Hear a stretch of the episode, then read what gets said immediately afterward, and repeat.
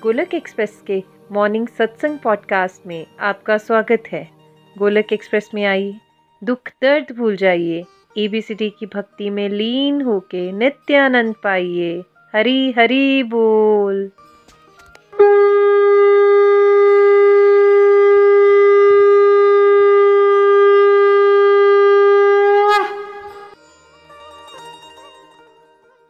जय श्री कृष्ण चैतन्य प्रभु नित्यानंद श्री अद्वैत गदाधर श्रीवासदि गौर भक्त वृंदा। हरे कृष्णा हरे कृष्णा कृष्ण कृष्ण हरे हरे, हरे राम हरे राम राम राम हरे हरे। ओम नमो भगवते वासुदेवाय, ओम नमो भगवते वासुदेवाय, ओम नमो भगवते वासुदेवाय। श्रीमद भागवत गीता की जय, गौर निताय की जय, श्री श्री राधा श्याम सुंदर की जय। Busy to the body free as a soul. Hari Hari बोल हरि हरि बोल। शरीर से व्यस्त आत्मा से मस्त हरि नाम जपते हुए transform the world by transforming yourself. जय श्री कृष्णा।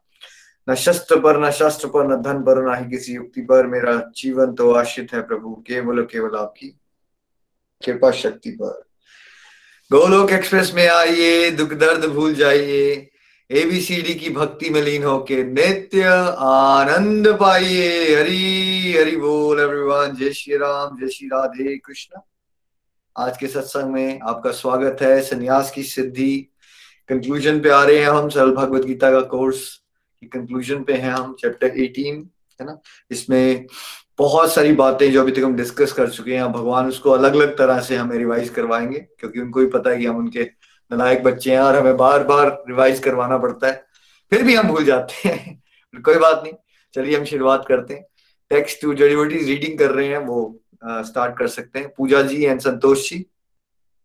अध्याय अठारह, संन्यास की सिद्धि, श्लोक नंबर टू। भगवान ने कहा, भौतिक इच्छा पर आधारित कर्मों के परित्याग को विद्वान लोग संन्यास कहते हैं और समसत कर्मों के फल त्याग को बुद्धिमान लोग त्याग कहते हैं। हरि हरि बोल। हरि हरि बोल जी। इंग्लिश में रीडिंग कौन कर रहा है? संतोष जी, नहीं तो आप ईशा जी आप स्टार्ट कीजिए। हाँ जी। चैप्टर अठारह, conclusion, the perfection of renunciation. Text two, the supreme personality of godhead said, the giving up of activities that are based on material desire is what great learned men call the renounced order of life, sannyas, and giving up the results of all activities is what the wise call renunciation, त्याग। हरि बोल। हाँ जी, तो भगवान क्या कहते हैं संन्यास क्या है?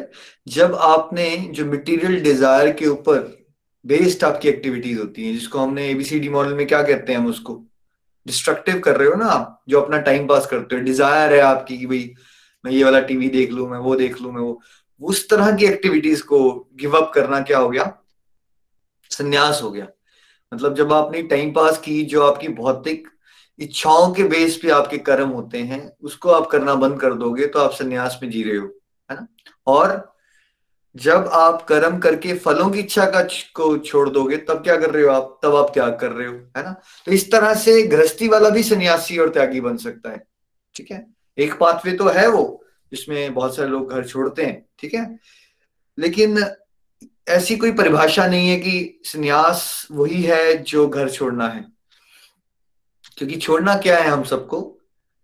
देखिए, आपने अगर ये सोच, सोच, सोचना बंद कर दिया, मुझे ये स्वाद लगता है, मुझे ये खाना है अपने लिए, आप सोच रहे हो मैंने कृष्णा जी के लिए बनाना है फॉर एग्जांपल, राइट। तो आपने क्या छोड़ दिया?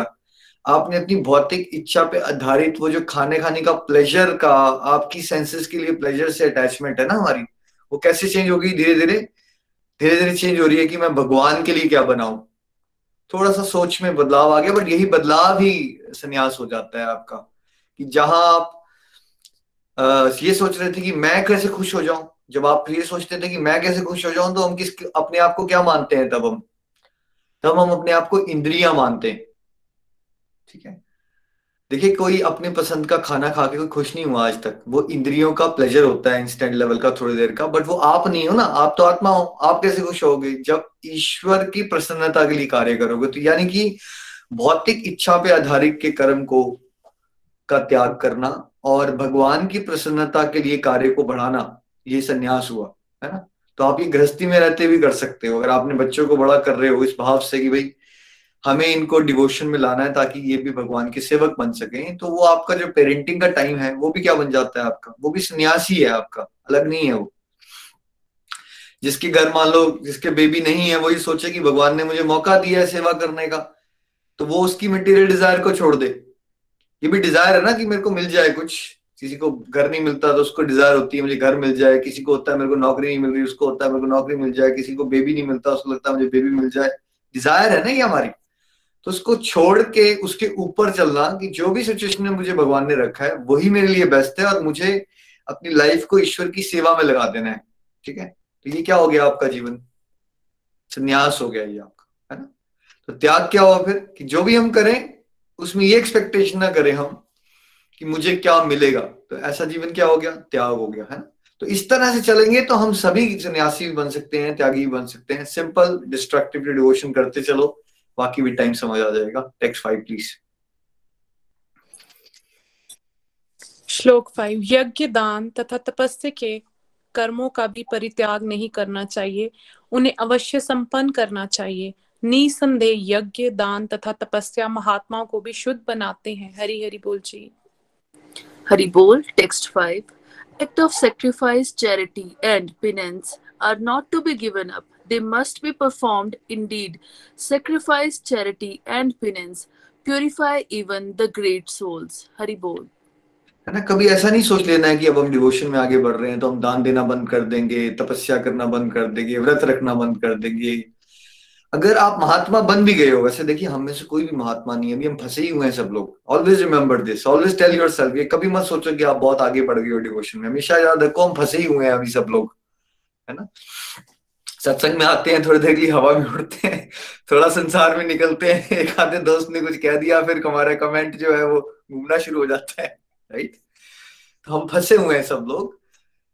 अगर लेकिन कोई महात्मा बन भी गया हो ना, तब भी उसको दान, तपस्या, यज्ञ का त्याग नहीं करना चाहिए, बिकॉज इस रास्ते में कोई प्योरिटी की अपर लिमिट नहीं है। जैसे स्कूल में तो होता है ना हंड्रेड परसेंट, उससे ऊपर तो कुछ ले ही नहीं सकते आप, बट एज प्योरिटी के रास्ते में हंड्रेड परसेंट से ऊपर टू हंड्रेड परसेंट है, two hundred four hundred percent है, फोर हंड्रेड के ऊपर एट हंड्रेड परसेंट है। मतलब रियलिटी है कि जितना कोई प्योर होता जाता है ना, वो उतना विनीत हो जाता है और वो अपने अंदर की और गंदगी को पहचानता है, वो और बारीकी से अपने अंदर की कमियों को सुधारना चाहता है। तो प्योरिटी का मतलब है और ह्यूमिलिटी और सेल्फ इंप्रूवमेंट का भाव। कभी भी ये नहीं त्यागना किस चीज को हमें, वो हम फालतू में काम जो करते हैं उसको त्यागना है। मतलब बहुत सारी चीजें करते हैं हम, फालतू की बातें करते रहना, अखबारें पढ़ते रहना, एक्स मैगजीन्स पढ़ते रहते हो, राइट।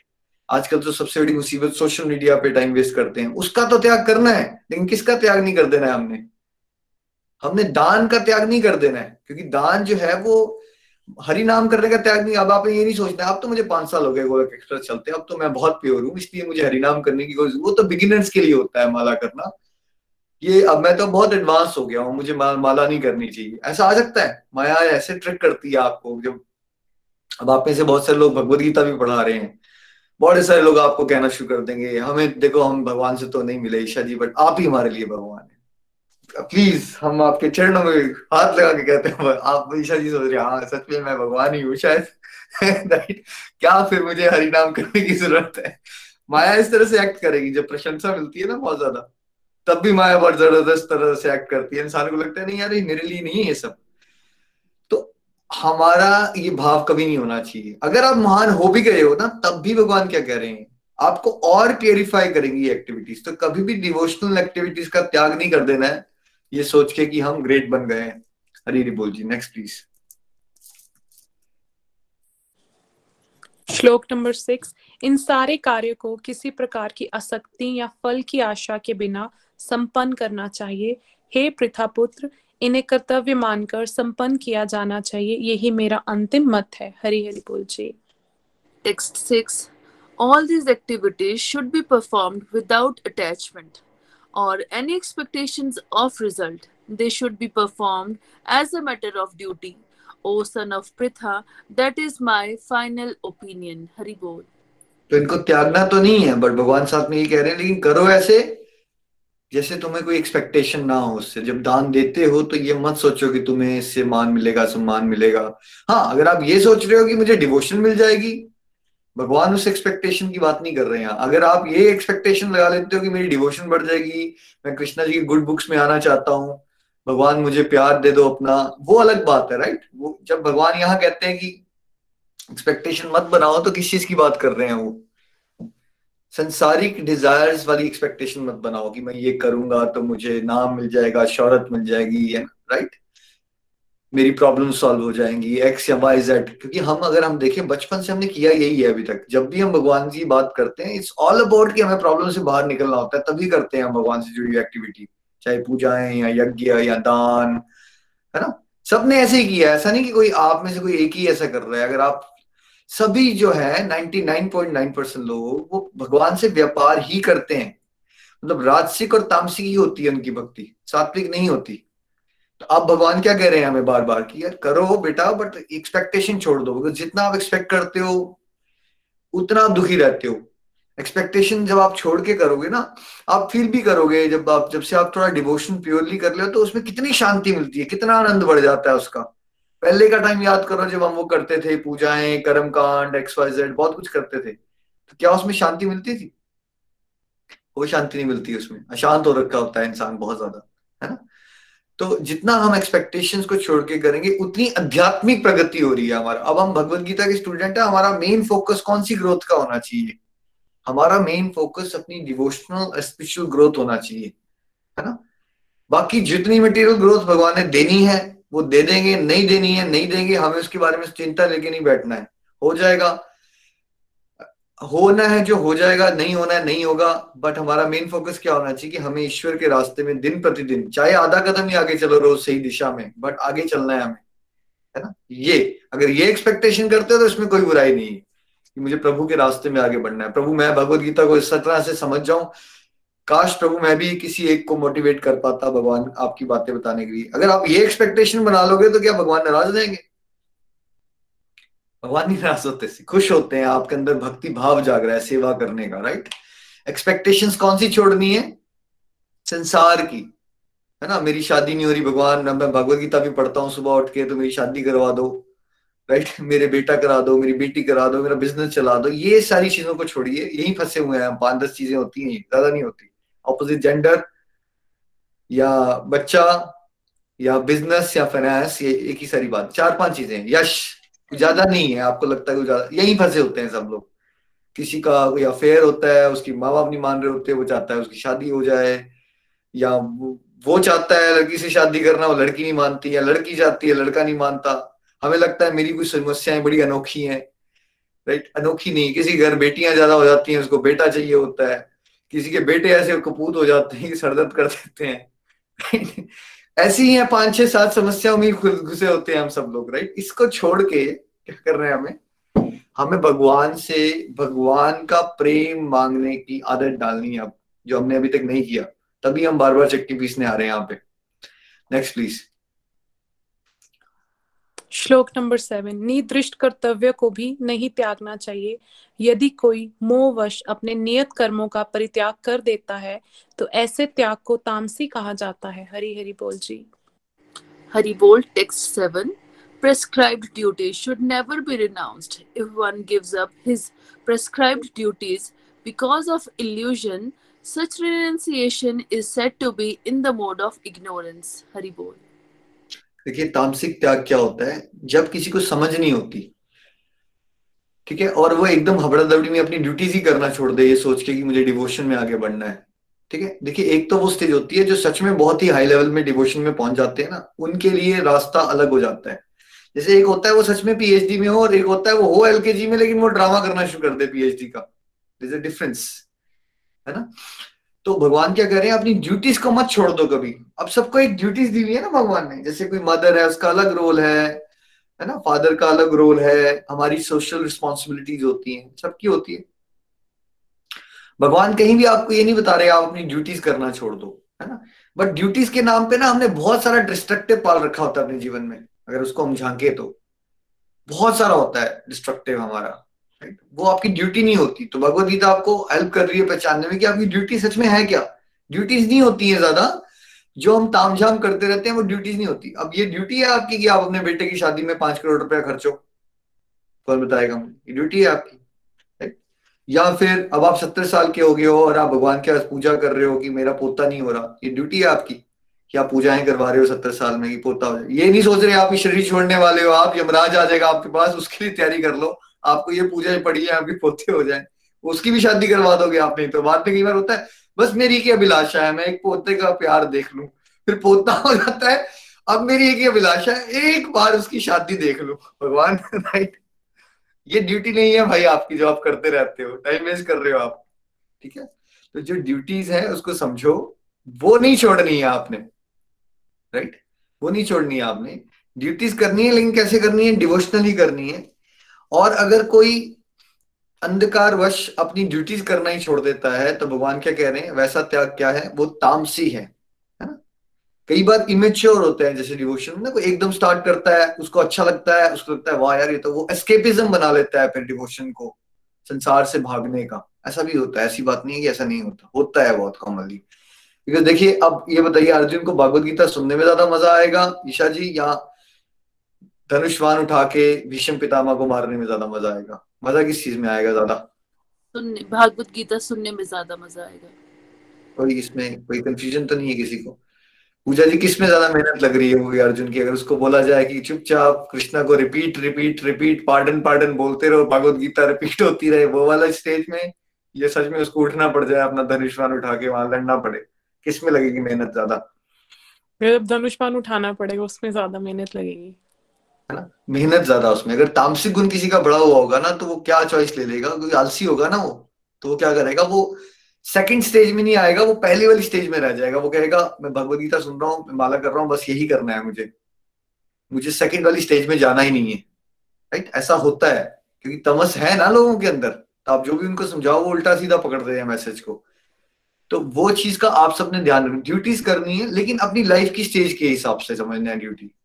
अब कोई अगर पंद्रह या बीस साल का है उसकी स्टेज अलग है, कोई सत्तर साल का है उसकी स्टेज अलग है। नंबर ऑफ आवर्स आपको डिवोशनल प्रैक्टिसेस के लिए, अब एक बीस साल के बच्चे के या सत्तर साल के इंसान के कोई डिफरेंस होना चाहिए पूजा जी आपके हिसाब से, या कोई डिफरेंस नहीं होना चाहिए? हाँ जी भैया बहुत बड़ा डिफरेंस होता है उसमें, तो ट्वेंटी इयर्स और सेवन होता नहीं है वैसे जनरली कलयुग में, अगर आप देखोगे होता नहीं है, बट होना चाहिए। उतना उल्टा है कई बार, वो सत्तर साल के लोग हैं वो ज्यादा टीवी देखेंगे, ज्यादा फालतू की बातें करेंगे, पार्क में भी जाएंगे वहां बंदे वहां भी लेडीज की बात कर रहे होंगे, आप हैरान हो जाओगे। बात सत्तर साल के लोग भी बंदियों की बातें कर रहे होते हैं यार, मुझे लगता था बड़े पता नहीं साइड पे जाके कितनी सीरियस और इमेच्योर बातें कर रहे होंगे, पहले मैं सोचता था जब मैं छोटा था, पर बाद में पता चला कि मैं मूर्ख था। ऐसा नहीं है, कोई उम्र से जो बड़ा हो जाता है वो जरूरी नहीं है वो बड़ा हो गया, वो ऐसी बातें कर रहे हो, टाइम वेस्ट कर रहे हैं, कोई पॉलिटिक्स का डिबेट कर रहे होंगे। होना क्या चाहिए, आपकी एज के साथ आपकी डिवोशनल प्रैक्टिसेस का ग्राफ बहुत इंटेंस हो जाना चाहिए आपका, तभी तो स्टेजेस है ना। गृहस्थ के बाद वानप्रस्थ आता है ना, वही पचास साल में, क्यों भूल जाते हैं आप उसको? पचास साल के होने, अब आपको मैं अभी फोर्टी इयर्स के बाद पहले से प्लानिंग करना शुरू कर दो कि डिटैचमेंट लाने के लिए। डिटैचमेंट ऐसे नहीं है कि शब्द सुन लिया आपने डिटैचमेंट, नहीं आती डिटैचमेंट भाई। इतने बड़े बड़े महात्मा लोग, भरत जी जैसे इनके नाम हमारे देश का नाम पड़ गया, वो जाके वहां हिरण से अटैच हो जाते हैं भाई शरीर छोड़ते समय। तो ये अटैचमेंट को डिटैचमेंट में कन्वर्ट करना कोई ये एक दिन का प्रोसेस नहीं है, इसलिए लाइफ को स्टेजेस में बांटा गया है, इसलिए आपको ध्यान से चलना चाहिए। मोह और ममता बहुत स्ट्रांग होती है हम सबके अंदर, है ना।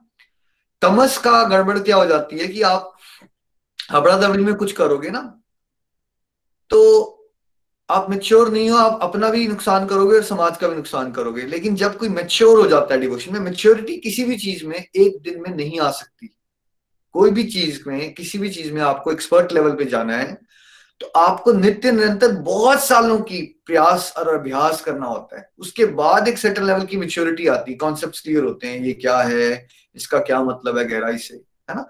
तो एक बिगिनर के लिए सबसे सिंपल क्या है समझना, क्या करो स्टार्टिंग में, डिस्ट्रक्टिव टू डिवोशन करो, बस इतना करो आप पहले कुछ साल के लिए।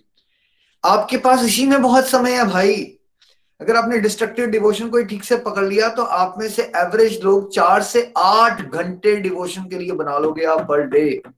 कलयुग में चमत्कार कर दोगे आप। चार से आठ घंटे इसने डिवोशन करना शुरू कर दी ना कलयुग में, भगवान की इतनी विशेष कृपा उस पर बरसना शुरू हो जाती है। सबके पास है चार से आठ घंटे, खासकर जो हायर मिडिल क्लास में लोग हैं उनके बहुत समय है आपके पास। जो लोग बिजनेसेस भी करते हैं वो निकल तो जाते हैं घर से, लेकिन ऐसा थोड़ी कि वो काम कर रहे हैं वहां पे। आपकी दुकान भी होती है तो क्या हर समय क्लाइंट बैठा होता है आपका कस्टमर? नहीं होता हर समय आपके पास कस्टमर। बहुत टाइम होता है हमारे पास, सबके पास बहुत टाइम होता है। और किसी के अच्छे बिजनेस चल रहे होते हैं उनका स्टाफ ही बहुत होता है, स्टाफ होता है। वो आधा से ज्यादा समय तो अपना दस तो पंद्रह चाय पीने में लगा देते हैं, समोसे खाने में। ऐसे हालात है हमारे। मतलब वाइफ वगैरह सोचिए बेचारे मेरे हस्बैंड कितनी मेहनत कर रहे हैं, वहाँ एसी लगा पड़ा है, फास्ट न्यूज चल रही है, सोए पड़े हैं वहां पे सुस्ती में, ड्रामा करा के ले बहुत मेहनत करके आए हम। ऐसा हालत है हमारी सोसाइटी के। इतनी मेहनत नहीं कर रहे हो आप। अगर आप ढूंढोगे ना अपनी लाइफ में तो आपको पता चलेगा आपके जो जॉब पे भी बहुत आवर्स होते हैं आपके पास, घर में तो आवर्स होते ही है। बट ऐसा नहीं कि खाली घर वालों के पास आवर्स है, कोई भी जॉब पे या बिजनेसेस में आप नाइन टेन आवर्स जॉब नहीं करते हो आप, ठीक है? आपके पास आवर्स होते हैं वहां। अगर आप उसको पहचानो, करना क्या वहां आपने, सबने टीवी लगा रखे हैं, सबके पास स्मार्टफोन्स है, वहीं पे थोड़ा सत्संग लगा लो, थोड़ी सी माला कर लो, नहीं कर रहे हो टेलीकाउंटर कर लो, तो आपको पता चलेगा आपके बिजनेस में ना काम करते करते ही तीस तीस चालीस चालीस माला करना शुरू कर दोगे आप बहुत आराम से। एक दो सत्संग भी सुन लोगे, हरिनाम भी हो जाएगा, दस पचास हजार जो कमाने बिजनेस में वो भी आ जाएंगे। फिर आएगा ना मजा कि असली कमाई करके आए आप, खुश होके फ्रेश जाओगे काम पे, फ्रेश ही आओगे। पहले जाते थे ऐसे लगता था पहाड़ उठा के आए घर और चिड़चिड़े होते थे, ऐसे जाओगे साथ साथ में करियर के डिवोशन भी करते रहोगे और काम करने का तरीका भी एथिकल हो जाएगा आपका, ठीक है? और आपके माध्यम से जो आपके एम्प्लॉयज हैं उसमें भी पॉजिटिविटी बांट के आओगे, कुछ अच्छा ही करोगे वहां पे, प्लस घर भी खुश होके आओगे। देखो अगर देखो हाउस वाइफ है वो भगवान का भक्ति करते करके काम करे, जो हस्बैंड है जो जॉब पे जाता है बिजनेस पे वो भगवान की भक्ति समझ के जॉब करे या बिजनेस करे, ठीक है? बच्चे जो है माँ बाप को और दादा दादी को सेवा भाव से भक्ति भाव से पेरेंट्स के साथ डील करें, तो फिर खुशियां ही खुशियां है ना। नेगेटिविटी बची कहाँ? नेगेटिविटी के लिए जगह ही नहीं है। नेगेटिविटी के लिए जगह तभी हम फालतू के काम कर रहे हैं अपनी लाइफ में। अगर हर बंदा डिवोशन से जुड़ा होगा तो rather than हस्बैंड ये सोचे कि मैं घर जाऊंगा मेरी वाइफ मुझे खुश करे, वो खुश होके ही घर आएगा ना, वो नेगेटिव होगा ही नहीं। जब और घर भी जो उसकी वाइफ है वो भी खुश है, तो एक खुश पर्सन और दूसरा खुश पर्सन जब मिलते हैं तब क्या बनता है? तब खुशी बनती है। Whereas अगर एक नेगेटिव पर्सन है दूसरा भी नेगेटिव पर्सन है फिर क्या होता है? फिर बर्तन बचते हैं, ठीक है? अगर एक नेगेटिव है एक पॉजिटिव है थोड़ा बहुत न्यूट्रलाइजेशन हो जाती है। बट बेटर सिचुएशन और बेस्ट सिचुएशन क्या है कि सभी लोग डिवोशन में इतना जुड़ जाए कि पॉजिटिविटी ही पॉजिटिविटी हो हर तरफ। इसलिए तामसिक एक्टिविटीज नहीं करनी है। एकदम झटके से आपको कोई भी डिसीजन नहीं लेना कि आपने एक सत्संग सुना और आपको लगे मुझे बहुत वैराग्य आ गया है, भगवान बुद्ध ने भी तो घर छोड़ दिया था तो मैं क्यों नहीं कर सकता। मैंने आज प्रीति जी से ध्रुव जी की कथा सुन ली, मुझे भी तो आज कड़वी बातें सुननी पड़ी है अपनी सौतेली माता से, नहीं नहीं मेरी वाइफ से, तो क्यों ना मैं घर भाग छोड़ दू, राइट? क्योंकि आज प्रीति जी ने मुझे कथा सुनाई थी महाराज की। ऐसा करते हैं डिवोटीज भैया, आपको बता रहे हैं यहाँ जितनी भी कथाएं आती हैं उनका लेवल और आपके लेवल में जमीन आसमान का फर्क है। आप सिंपल चीजें करो, डिस्ट्रक्टिव डिवोशन आप इतना कर लो कि वो जो फालतू में आप सोशल मीडिया पे ब्राउज करते हैं ना उसकी जगह आप माला करना शुरू कर दो या डिवोशन की वीडियोस देखना शुरू कर दो या पॉडकास्ट सुन लो सत्संग में। इतना कर लो आप, पहले मुझे इतना करके बताओ आप, दो तीन साल पहले इतना कर लीजिए, फिर आपको धीरे धीरे समझ आएगा डिवोशन में भगवान चाहते क्या है आपसे, है ना? Text eleven please. निसंदेह किसी भी देहधारी प्राणी के लिए समसत कर्मों का परित्याग कर पाना असंभव है, लेकिन जो कर्म फल का परित्याग करता है वह वास्तव में त्यागी कहलाता है। हरि हरि बोल। Text eleven. It is indeed impossible for an embodied being to give up all activities, but he who renounces the fruits of action is called one who has truly renounced। Hari बोल। देखिए कभी ऐसा पॉसिबल नहीं है। भगवान क्या कह रहे हैं कि आप काम करना ही छोड़ दो, कर्म तो आपको करनी ही पड़ेगी। हम सब ने शरीर लिया हुआ है, कोई जंगल में भी चले जाता है ना भाई, अब कुछ तो खाना खाएगा वो या नहीं? उसको भूख लगना बंद हो जाएगी क्या ईशा जी? जंगल में जाके भूख नहीं लगेगी उसको? लगेगी, भूख लगेगी। फिर भूख लगेगी, आपके पास यहाँ तो गैस है, फटाफट आपने लाइट ऑन कर ली, अब जंगल में गैस नहीं है, फिर क्या करना पड़ेगा? काम बढ़ेगा आपका या घटेगा खाना बनाने के लिए? बढ़ेगा, बढ़ेगा। उसके लिए क्या करोगे? उसके लिए भी तो कर्म करना पड़ेगा ना, कोई ढूंढना पड़ेगा ना, लकड़ियां ढूंढोगे, आग कैसे जलानी है वो ढूंढोगे, फिर आपको अपने घर की किचन याद आएगी, अच्छा था यार चुपचाप, पहले मैं ऐसी टेंशन ले रही थी कि मेरे सास ने मुझे ये कह दिया, यहाँ तो मुझे ये डर पड़ गया अब शेर ना खा जाए, वो वाली सिचुएशन बेटर थी, ये वाली सिचुएशन बेटर है। तो काम से आप छुटकारा नहीं पा सकते भाई, क्योंकि जब तमस बढ़ता है इंसान सोचता है कुछ ऐसी जगह मिल जाए जहां हमें काम ना करना पड़े, वो है, वो गोलक धाम है, वहां नहीं करना पड़ेगा आपको काम। वहां जो आप करोगे ना वो भगवान की सेवा होती है, वो काम वाला भाव नहीं रहता, वहां मुझे काम करना पड़ रहा है ये भाव नहीं रहता वहां पे, राइट? और आप हमेशा ही फ्रेश फील करते हो वहां। लेकिन अब आप संसार में हो, हमने देह लिया हुआ है, देह शरीर है, हम शरीर के अंदर है, हम कह दें हम, तो शरीर से आपको कुछ तो करना ही पड़ेगा। अगर आप जंगल भी चले जाते हो, आपको वहां भी खाना बनाने के लिए लकड़ियां इकट्ठी करनी पड़ेगी, कुछ जलाने का अरेंजमेंट करना पड़ेगा, फिर आप बनाओगे क्या सोचना पड़ेगा आपको, ढूंढना पड़ेगा कहाँ से कोई सब्जी मिलेगी, वो भी तो काम है ना। काम को नहीं छोड़ सकते हो आप, भगवान क्या चाहते हैं आप क्या छोड़ो, काम से जुड़ी हुई कामनाएं और एक्सपेक्टेशन छोड़ो, है ना, और काम को ईश्वर की प्रसन्नता के लिए करो, वो भक्ति बन जाता है। तब कर्म पूजा बनते हैं जब हम भगवान की प्रसन्नता के लिए करते हैं। चाहे आप अमेरिका में रहो या ऑस्ट्रेलिया में रहो, आप कपड़े कैसे पहनते हो, आप लाइफ की कौन सी स्टेज में हो, इससे कोई फर्क नहीं पड़ता इन बातों का। इंपॉर्टेंट ये है कि क्या हमने भक्ति भाव से कर्म करना शुरू किए हैं आपने, दैट्स इट। जहां पे भी हो आप, आप जितना मर्जी सुपर मॉडर्न लाइफ जी रहे हो बाहर से, या आप जितना मर्जी रूरल लाइफ जी रहे हो, डजंट मैटर, आप गांव के अंदर हो या आप कैलिफोर्निया में रहते हो या सिडनी में रहते हो, इट डजंट मैटर। ये बातों का कोई लेना देना नहीं है, भगवान की प्रसन्नता, भगवान आपके अंदर है, उन्होंने आपके भाव पढ़ने हैं। हमने अपने हर एक कर्म को ईश्वर की प्रसन्नता के लिए करना सीखना है। और अगला क्वेश्चन आ जाता है करेंगे कैसे, वो आप सच्चे लगाते रहोगे तो धीरे धीरे भाव बदलते हैं ना, फिर आपको समझ आता है कि यही एक्टिविटी कैसे ईश्वर की प्रसन्नता के लिए कन्वर्ट की जा सकती है। Twelve please. जो त्यागी नहीं है उसके लिए इच्छित इष्ट, अनिच्छित अनिष्ट तथा मिश्रित, ये तीन प्रकार के कर्म फल मृत्यु के बाद मिलते हैं। लेकिन जो सन्यासी है उन्हें ऐसे फल का सुख दुख नहीं भोगना पड़ता। हरि हरि बोल जी। हरि बोल। Text twelve. For one who is not renounced the threefold of fruits of action, desirable, undesirable and mixed, occur after death. But those who are in renounced order of life have no such results to suffer or enjoy. Hari बोल।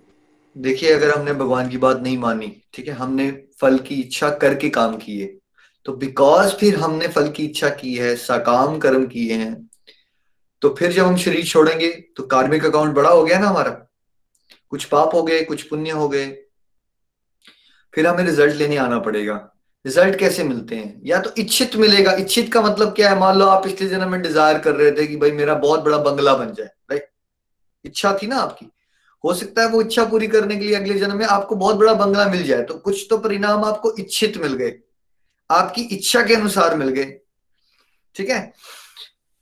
अब कुछ लेकिन आपको ऐसे result भी मिलेंगे जो आपने इच्छा नहीं की थी। जैसे फॉर एग्जाम्पल वो बंगला तो मिल गया, लेकिन हो सकता है कि जो आपके हस्बैंड हो वो ऐसे हो जो डोमेस्टिक वायलेंस में आप फंस जाओ, है ना। जो आपने ये तो इच्छा कर ली थी कि बंगला मिल जाए, बट उस समय पे आप ये भूल गए थे कि ऐसा भी हो सकता है कि वो हस्बैंड है वो मिल जाए जो पैसा बहुत कमाते हो, पैसे की कोई कमी नहीं है आपको, लेकिन पिछले जन्म में क्या था, आपको रिस्पेक्ट बहुत मिलती थी, पैसे कम थे।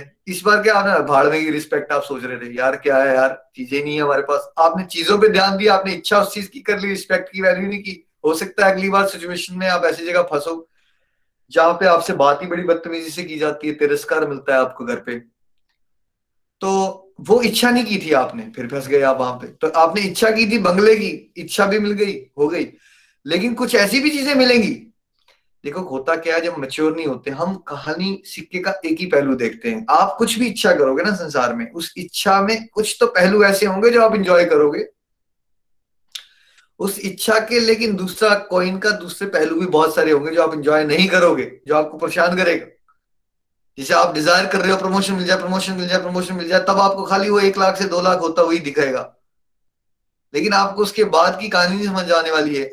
आप चुपचाप घर आ रहे थे छह बजे, आपकी लाइफ में बैलेंस था, बाद में प्रमोशन मिल जाएगी और क्या होगा कि आपके वर्किंग आवर्स बढ़ा दिए जाएंगे, आपकी फाइलें बढ़ जाएंगी, आपके सर दर्द ज्यादा होना शुरू हो जाएगा। फिर आपको जब प्रमोशन मिल जाएगी उसके बाद आप तब पैकेज नहीं देखोगे, तब आप पैकेज बड़ा वो नहीं देखोगे, फिर आप ये देखोगे यार लेकिन मेरी तो लाइफस्टाइल ही खराब हो गई, मैं तो चुपचाप घर जाता था टाइम पे, अब तो मुझे आठ बजे तक बैठना पड़ रहा है, पहले तो मुझे संडे को भी कॉल नहीं आती थी, अब तो मैं फंस गया क्योंकि मैं ही बॉस हूँ, कोई काम पे नहीं आ रहा तो मुझे ही घंटी मारी जा रही है, क्या मतलब हुआ इसका।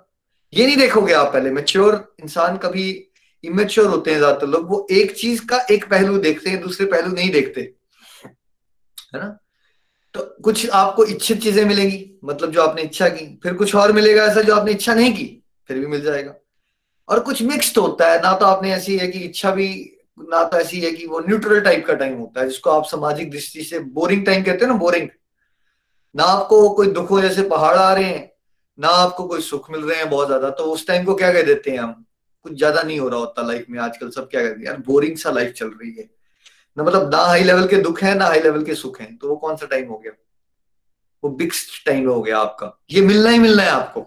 अगर आपने त्याग करना नहीं सीखा फलों की इच्छा का, तो आपके कर्म निष्काम नहीं होंगे, निष्काम नहीं होंगे, भक्ति भाव नहीं होंगे, तो आपका डिवाइन अकाउंट स्ट्रांग नहीं होगा, तो आप भगवत धाम नहीं पहुंचोगे, फिर आप संसार में आओगे क्योंकि कार्मिक अकाउंट बड़ा है। फिर क्या करोगे, फिर कुछ इच्छित मिलेगा, अनिश्चित भी मिलेगा, लेकिन हमेशा याद रखिएगा ये कोई भी साइफ आप ऐसी नहीं ले सकते मटेरियल लाइफ में, जो भी चूज कर लो यहाँ पे, हर किसी को मुकम्मल जहां नहीं मिलता। ऑलवेज रिमेंबर दिस, आपको कुछ मिलेगा तो कुछ नहीं मिलेगा, और मन कैसा है, जो मिल जाता है उसकी ब्लेसिंग्स काउंट हम नहीं करते, जो नहीं मिलेगा मन हमेशा उसी को लेके रोता रहेगा। यही नेचर होता है मन का, यही है संसार, है ना। कितने लोग हैं जिन्होंने, आपने पूजा जी नोटिस किया है, जो जिनको मिल गया वो ब्लेसिंग्स काउंट करते हैं और जो नहीं मिला उसके लिए रोते हैं। क्या नोटिस करते हैं हम सब लोग समाज में? भैया ऐसा नोटिस किया ही नहीं, लोग वैल्यू नहीं करते जो चीजें मिली होती हैं, और जो नहीं होता उसके पीछे हम जनरली हम सब भागते हैं। तो अभी जो मान लो आपको इस जन्म में नहीं मिला, या आयशा जी आपको नहीं मिला मान लेते हैं, मान लो अगर अगले जन्म में मिल जाए तो क्या आप उस चीज के लिए खुश हो जाओगे, या उस जन्म में जो नहीं मिला होगा उसके बारे में सोचोगे? फिर क्या लगता है आपको, जो उस पर्टिकुलर जन्म में नहीं मिला होगा फिर हम उसी के बारे में सोचना शुरू कर देंगे। ठीक है, मान लो अब इस जन्म में आपकी डिजायर पैदा हो जाए कि यार मैं चंबा में क्यों रह रही हूँ, मेरी लाइफस्टाइल मॉडर्न ही है, अगर मैं लेट्स से ऑस्ट्रेलिया या अमेरिका में रहती, इंडिपेंडेंट वेमेन होती, मेरी अपनी बीएमडब्ल्यू जैगवार होती मेरे पास, मेरी अपना करियर होता, मैं भी किसी कंपनी की कोई बॉस होती, मैनेजिंग डायरेक्टर बन जाती, क्या लाइफस्टाइल होती मेरी, मान लो आप ये डिजायर करते हो, तो ये हो सकता है आपको मिल जाए, इसमें कोई बड़ी बात नहीं है। आप जो भी चीज स्ट्रांगली डिजायर करोगे आपको भगवान दे देंगे ऐसा जन्म, लेकिन जब आपको वो जन्म मिलेगा ना, तो आप उस मैनेजिंग डायरेक्टर बनने की और उस चीज की खुशी नहीं मनाओगे आप। फिर आप कई बार सोचोगे यार गाँव के लोगों की लाइफ कितनी सिंपल होती है, आहा काश मेरी लाइफ टिपिकल होती, एक मेरे हस्बैंड होते, वो चुपचाप जॉब पे जाते, मुझे कोई टेंशन नहीं होती, घर में बच्चे संभालती, लाइफ कितनी अच्छी होती मेरी। ऐसा ही है हम लोग, जब आपको जो मिलता है ना हम उसकी वैल्यू नहीं करते, जो नहीं होता उसकी वैल्यू। मन का नेचर है ना, मन आपको माया में डालेगा, तो माया का मतलब है आपको असंतोष क्रिएट करेगा। वो जो है उसकी वैल्यू नहीं करनी है, जो नहीं है उसके बारे में दिखाना है, फिर वो मिल जाएगा तो फिर कुछ और दिखना शुरू हो जाएगा जो नहीं है। ठीक है, इसलिए क्या करना है हम सबको, ईश्वर की बताए गए तरीके से निष्काम होके भक्ति भाव से कर्म करने, तभी हमारा डिवाइन अकाउंट स्ट्रांग होगा, तभी ट्रू सेंस में हम सेटिस्फाइड रहेंगे, और यही सेटिस्फाई हो जाओगे आप अगर आप ईश्वर की सेवा भाव से कार्य करोगे। आपको अपने जीवन का अधूरापन ना, जैसे जैसे आपका भक्ति भाव बढ़ेगा आपके जीवन का अधूरापन घटना शुरू हो जाएगा, कंप्लीटनेस आना शुरू हो जाएगी। क्योंकि पहले आप सोचते थे अधूरापन इसलिए है बिकॉज मेरे पास वो चीज नहीं है, या मेरी वो ख्वाहिश नहीं पूरी हो रही, पहले ऐसा सोचते हैं हम। बाद में आपको क्या समझ आएगा, अधूरापन इसलिए है क्योंकि मेरा ईश्वर के साथ संपर्क जो है वो अधूरा है, संबंध भूल गई हूं मैं।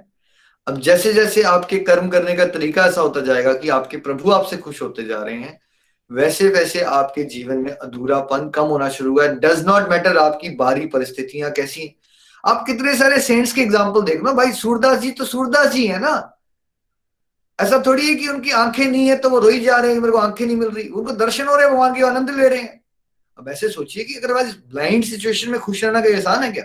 सो लॉजिक लगा के देखो, अगर आपकी आंखें ना हो फिर राइट right? हमें यहाँ बीमारी हो जाती है थोड़ी बहुत तो हमारे कितने हाथ पांव फूल जाते हैं, बट अगर आप देखेंगे सेंट्स की लाइफ पे तो उनकी लाइफ बहुत मुश्किल होने के बाद भी डजंट मैटर, वो रो नहीं रहे थे सर्कमस्टेंस को लेके, वो उन्हीं उसी के अंदर उसके अंदर खुश रहना शुरू हो चुके थे।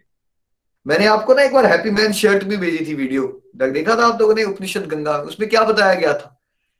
राजा को बोला जाता है खुश रहना तो सबसे खुश आदमी की शर्ट पहन लो, मुझे सबसे खुश आदमी उसके पास शर्ट ही नहीं है भाई उसके पास शर्ट ही नहीं है।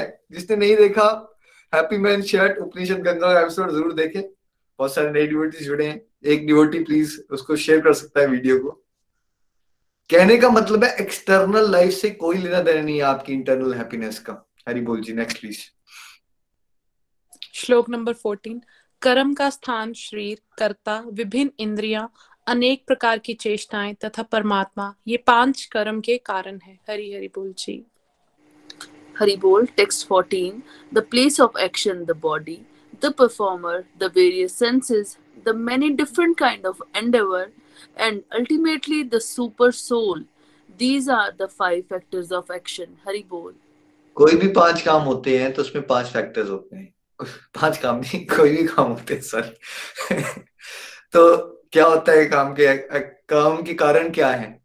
या तो शरीर एक फैक्टर, एक आपकी इंद्रियां, तीसरा क्या है हम खुद आत्मा, चौथा कौन सा है हमारी चेष्टा, एंडेवर का रीजनिंग क्या है आपके अंदर से ना एक भाव होता है आपके अंदर काम करने का सबका, वो बहुत मैटर करती है वो चीज। आप जजेस को भी देखोगे ना, कई बार डिसीजन होते हैं ना केसेस में, उसमें इंटेंशंस बहुत देखी जाती हैं। जैसे मान लीजिए एक इंसान ने शौकिया किसी का मर्डर कर दिया, दूसरे ने उसके घर में किसी ने अटैक कर दिया था और उसको बचाते अपने आप को डिफेंड करते करते वो तो उसके सर पे पटक रहा था ऐसे ही बचाने के लिए, लेकिन उसका देहांत हो गया उस चोर का। तो जज के पास ये दो केस जाते, दोनों में केस में दूसरे की डेथ हुई एक एक इंडिविजुअल की, बट क्या जज सेम पनिशमेंट देता है क्या उसको? सेम पनिशमेंट नहीं होती, ठीक है, फर्क होता है दोनों में, है फर्क होता है। इंटेंशन बहुत ज्यादा इंपॉर्टेंट है, भगवान के रास्ते में तो है ही इंटेंशन सबसे ज्यादा इंपॉर्टेंट है। तो जब भी कोई कर्म होता है ना उसमें एक फैक्टर होता है आपकी इंटेंशन। दिखने से कर्म अच्छे भी हो सकते हैं लेकिन इंटेंशन खराब हो तो भगवान की दृष्टि से वो अच्छे कर्म नहीं होते, और दिखने में कर्म खराब हो भी सकते हैं लेकिन अगर इंटेंशन अच्छी हो तो वो भी अच्छा हो सकता है, है ना। और पांचवा फैक्टर जो है वो हमारे सुपर बॉस हैं भगवान। तो कुछ भी होता है समाज में, कुछ भी हो रहा है, इसमें पांच फैक्टर्स हैं, ये पांच फैक्टर्स मिलते हैं तो कोई चीज होती है। अगर ये पांच फैक्टर्स में से सबसे इंपॉर्टेंट फैक्टर, अगर चार पहले फैक्टर जुड़ भी जाए लेकिन परमात्मा वाला फैक्टर फैक्टर जो है वो रिफ्यूज कर दे उस एक्शन को, तो क्या वो एक्शन हो सकता है? एक्शन नहीं हो सकता। तो ये पांचों फैक्टर जुड़ते हैं तब कुछ काम होता है, है ना। Next please.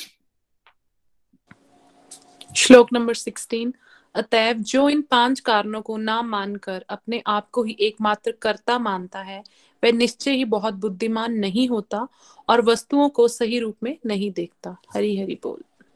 Hari Bol, text sixteen. Therefore, one who thinks himself the only doer, not considering the five factors, is certainly not very intelligent and cannot see things as they are. Hari Bol.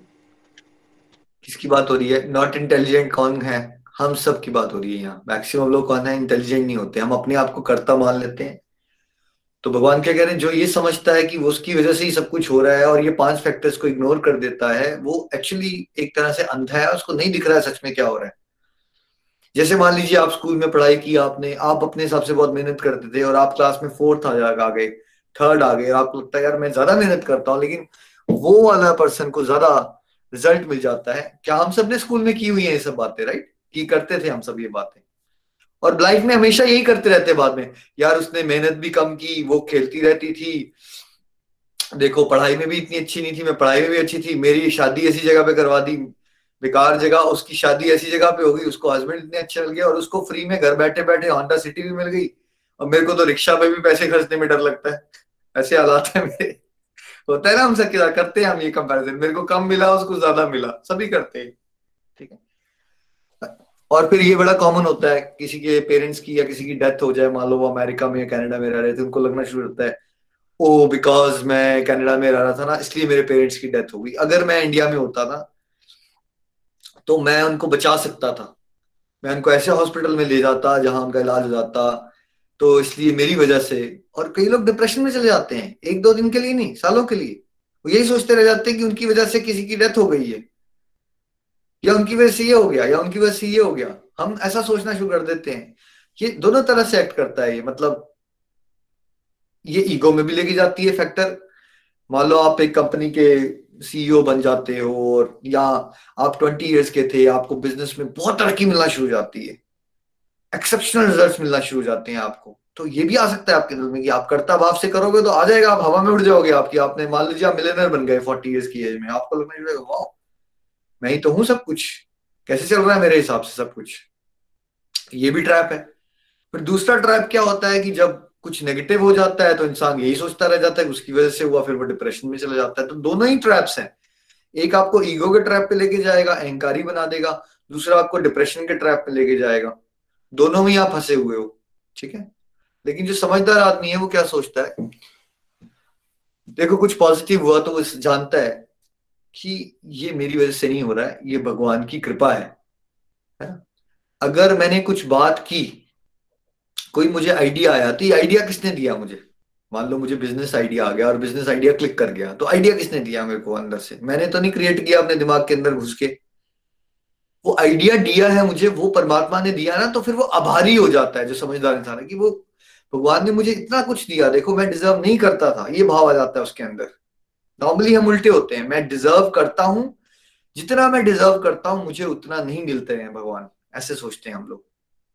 फिर थोड़ी सी devotional progress आपकी हो जाती है, फिर आप क्या कहोगे, नहीं यार जितना मैं डिजर्व करता हूँ उतना तो मिल ही जाता है मुझे, ये अगली स्टेज होती है। हायर स्टेजेस पे क्या होता है, मैं कुछ डिजर्व ही नहीं करता हूं, मुझे मेरी जितनी औकात है उससे बहुत करोड़ों गुना दिया है भगवान ने मुझे, राइट।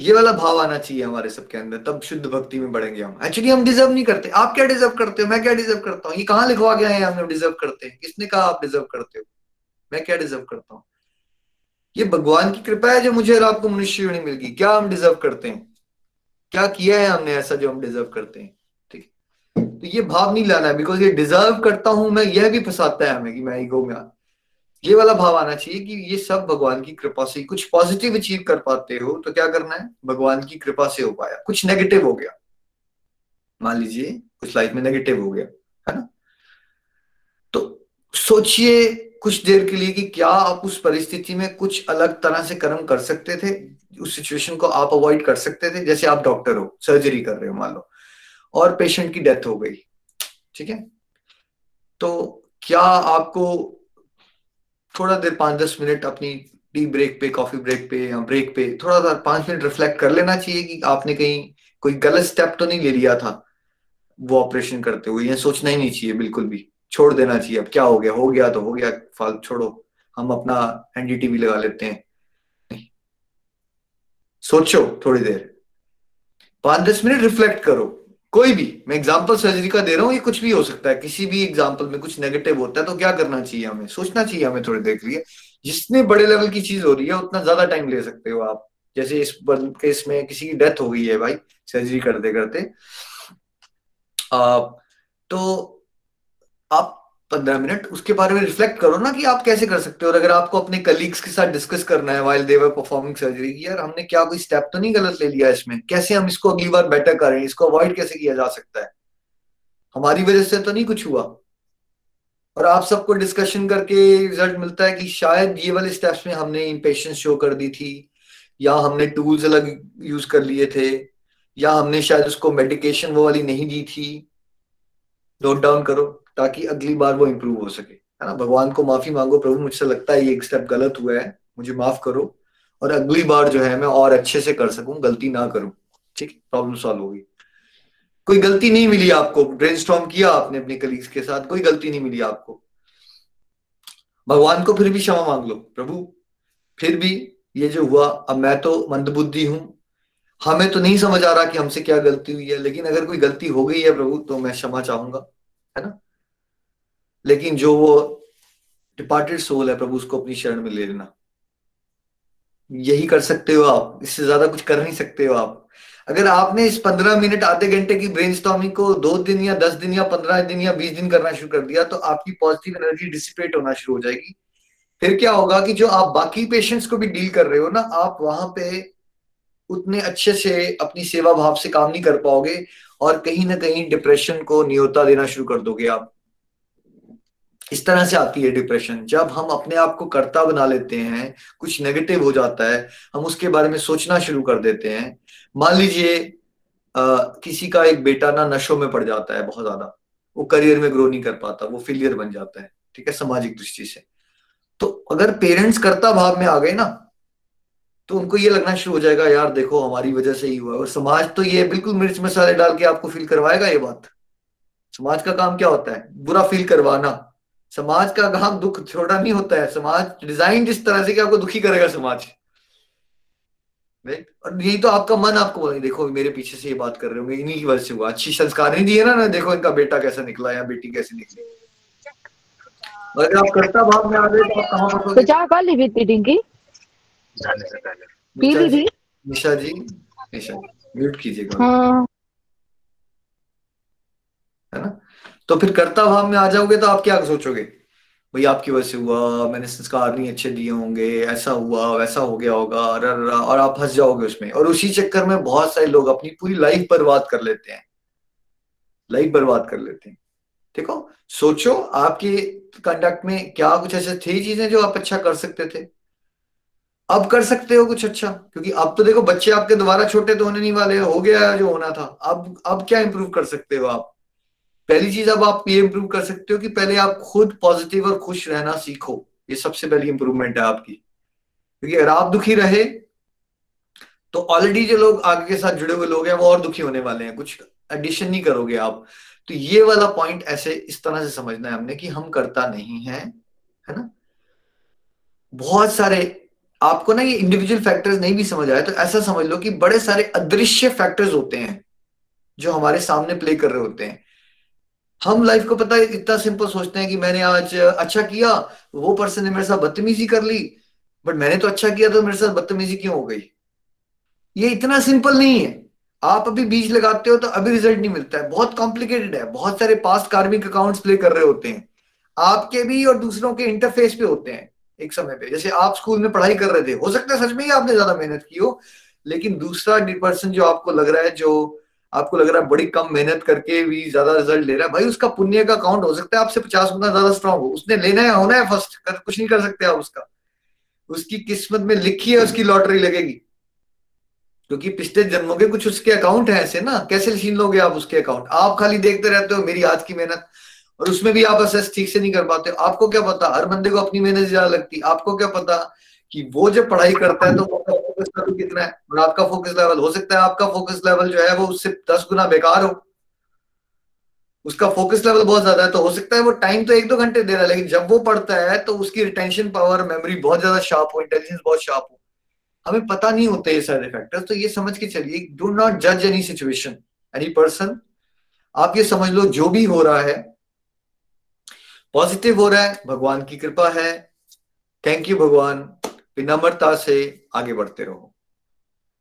नेगेटिव हो रहा है, भगवान की कृपा मत कहो, तब उसमें ये सोचो इसमें मैंने गलती कैसे की है, क्या ऐसी कोई चीज है जो मैं इंप्रूव कर सकता था, क्या ये मेरे हाथ में है, है ना। जैसे मैंने एग्जांपल दिया पेरेंटिंग का या उसका, लेकिन कोई ऐसी चीजें हो सकती हैं, जैसे मान लीजिए किसी के बेबी नहीं हो रहा, किसी की बेटियां होती जा रही हैं, ठीक है, किसी ने मेहनत की लेकिन उसका बिजनेस सक्सेसफुल नहीं हो पा रहा, तो अब क्या उसके हाथ में है ये कोई चीज?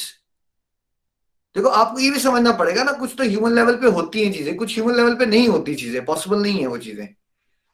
तो हम अगर उसको आइडेंटिफाई भी करें, आइडेंटिफाई करें जहां तो आप कुछ इंप्रूवमेंट कर सकते हो, जहां तो नेगेटिव कुछ हो गया उसके बाद कुछ चेक कर सकते हो कि आप कुछ अच्छी तरह से बेटर करो अगली बार, तो करिए उसको इम्प्रूव। बट क्या उसको हफ्ता सोचिए, दो हफ्ते सोचिए, दस दिन सोचिए, या कुछ पंद्रह बीस मिनट सोचिए उसके बारे में कैसे इंप्रूव करना है।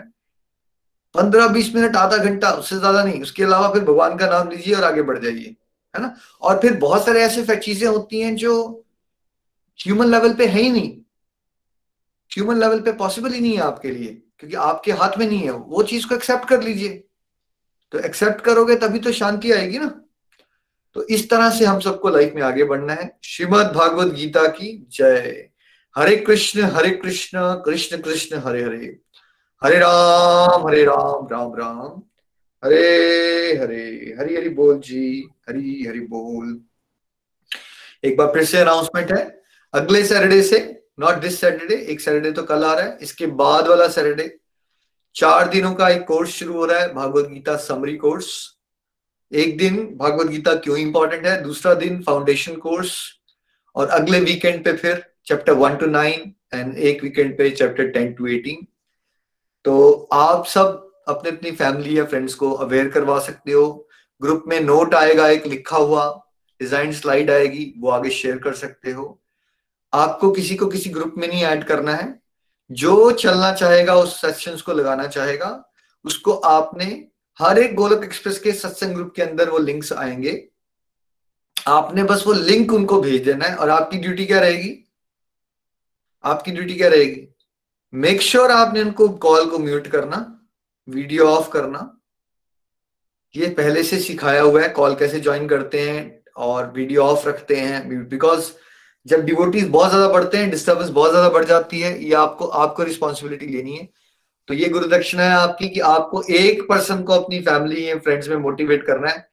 चार sessions, six hours in your whole life time, six hours weekend पे छह घंटे, और वो भी शाम का समय है। उनको बोलिए सुबह नहीं उठना पड़ेगा भाई, शाम को, है ना, चार घंटे। बट डोंट वरी, कोई नहीं कर पाएगा वो यूट्यूब पे भी अवेलेबल रहेंगे, पॉडकास्ट पे भी अवेलेबल रहेंगे, बट अपने अपने सर्कल में आप अवेयर करवा सकते हैं इस चीज के लिए। तो डेट्स क्या है, नाइनटीन्थ फरवरी ऑनवर्ड्स, सैटरडे संडे, और उसके बाद का Saturday Sunday I think twenty six twenty seven है फरवरी। हरी हरी बोल जी, हरी हरी बोल Nitin ji, Hare Krishna Hare Krishna Krishna Krishna Hare Hare, Hare Ram Hare Ram Ram Ram Hare Hare. Thank you so much Nikhil ji, आज का सत्संग भी बहुत दिव्य रहा। चैप्टर अठारह हमारा शुरू हो चुका है, संन्यास की सिद्धि, और संन्यास और त्याग, ये दो वर्ड्स आई थिंक इंडिया में जो पैदा हुआ है उसने बचपन से सुने होते हैं, बट कहीं ना कहीं इन वर्ड्स को लेके हमें कंफ्यूजन होती है। आज वो कंफ्यूजन बहुत सारे लोगों की यहाँ पे दूर हुई होगी, समझ में आया होगा संन्यास है क्या भाई, त्याग है क्या। संन्यास डज नॉट मीन कि हम सब छोड़ छाड़ के कहीं चले गए हैं, जैसा कि माइंड में पिक्चर बनी होती, मेरे तो थी ये पिक्चर बनी हुई पहले। संन्यास वर्ड जहां आता था वहां लगता है कोई सैफरन में है और किसी ने बियर्ड रखा है या क्लीन शेवन है, एंड वो अपनी वर्ल्डली ड्यूटीज को रिनाउंस कर चुका है, दैट इज संन्यास। वही हमें समझ में आता था, बट यहाँ कितने डीपर मीनिंग्स जो हैं वो हमें समझ में आ रहे हैं कि भाई देखिए, एक गृहस्थ भी सन्यासी हो सकता है, एक बिजनेसमैन भी सन्यासी हो सकता है, एक राजा भी सन्यासी हो सकता है, एक वर्ल्डली ड्यूटीज करने वाला व्यक्ति भी सन्यासी हो सकता है, अगर वो इस पॉइंट को पकड़ ले कि यहाँ क्या छोड़ने की बात हो रही है। तो हमारी मटेरियल डिजायर्स हैं उसके बेसिस के ऊपर जो हम काम करते हैं, अगर हम उसको छोड़ दें दैट मीन्स वी आर सन्यासी। मतलब क्या हुआ कि अगर हम भगवान श्री हरि की खुशी के लिए, अपने आप को डिवोशन में आगे ले जाने के लिए, या अपने समाज को डिवोशन में आगे ले जाने के लिए एक्टिविटीज करते हैं, दैट मीन्स हम सन्यासी हो सकते हैं। Then it becomes very simple and doable, otherwise वो सोच के बहुत मुश्किल लगता था वो कैसे हो सकता है। इसलिए मेजोरिटी लोग इस रास्ते पे बढ़ना ही नहीं चाहते, उनको लगता है हमारे लिए है ही नहीं भाई, तो ऑल और नन वाले साइड पे चले जाते हैं लोग। ऑल मतलब हम करेंगे तो हम बिल्कुल एक्सट्रीम वाली चीज करने वाले हैं, और क्योंकि हम एक्सट्रीम वाली चीज कर ही नहीं सकते तो इसलिए हम करेंगे नहीं। ऐसा नहीं है, अभी बीच बीच में भी है। इसका ये मतलब नहीं है कि जिसने सैफरन रोब पहन लिया है या जो जो उस तरह के जिसने डिसीजन लिए हैं वो सन्यासी नहीं हो सकते, नहीं वो भी हो सकते हैं, वो भी रिकमेंडेड वे है।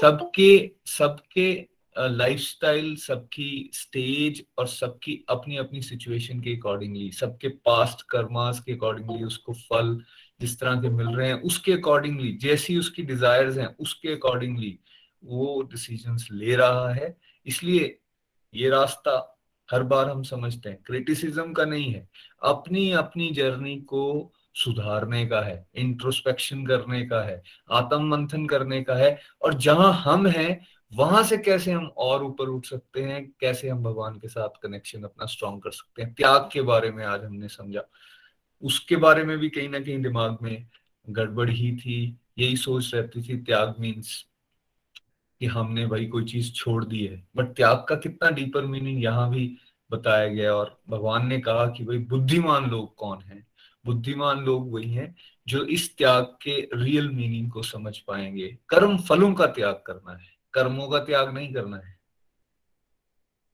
कर्म फलों का त्याग करना है। जो कर्म फलों के त्याग को सीख जाएगा वो सही मायने में त्यागी हो जाएगा। और अगर हम नहीं बनते हैं सन्यासी और त्यागी, तो वैसे ही भगवान ने बता दिया है भाई इच्छित अनिच्छित अलग अलग तरह के मिश्रित हमें रिजल्ट्स जो हैं वो मिलने हैं डेथ के बाद। अगर हम उससे बचना चाहते हैं और हम चाहते हैं कि नहीं हम एक फ्रीडम की स्टेज में जा सकें, तो जैसे निखिल जी बता रहे थे वो स्टेज केवल और केवल गोलोक धाम में है। तो इसलिए हमें वो डिजायर करनी चाहिए, बिकॉज जैसा हमने चैप्टर टू में समझा था कि भाई ये जो सोल है ये अलग अलग ड्रेसेस के रूप में ये बॉडी को एक्वायर करती जा रही है। इस बार मान लीजिए मैं नितिन की बॉडी में हूँ, इस बॉडी में जैसा पर्टिकुलर मैं दिख रहा हूँ, और अब मेरी डिजायर्स चलती जा रही है, नहीं यार देखो मैं चंबा में छोटी जगह में हो गया पैदा, अब मैं तो एडवोकेट हूँ, वो देखो बिजनेस फैमिली में पैदा हुए और वो देखो कितना अच्छा कर रहे हैं, मुझे भी तो यार कहीं फॉरेन में होना चाहिए, मेरा भाई भी फॉरेन में चला गया, मैं भी, ऐसी डिजायर्स मेरी चल रही हैं और मैं शरीर छोड़ देता हूँ। तो Krishna will fulfil that desire. मुझे हो सकता है कुछ ऐसे जन्म मिल, ऐसे परिवार में जन्म मिल जाए जो शायद बिजनेस फैमिलीज हो, जहाँ पैसा बहुत ज्यादा हो, जहाँ शायद वो फॉरेन में हो, या फिर ऐसे सर्कमस्टांसेस बन जाए कि मैं किसी ऐसी जगह में पैदा हुआ और बाद में मैं अमेरिका पहुंच गया या कैनेडा पहुंच गया। हो सकता है, यही बताया गया है कि ये हो जाएगा।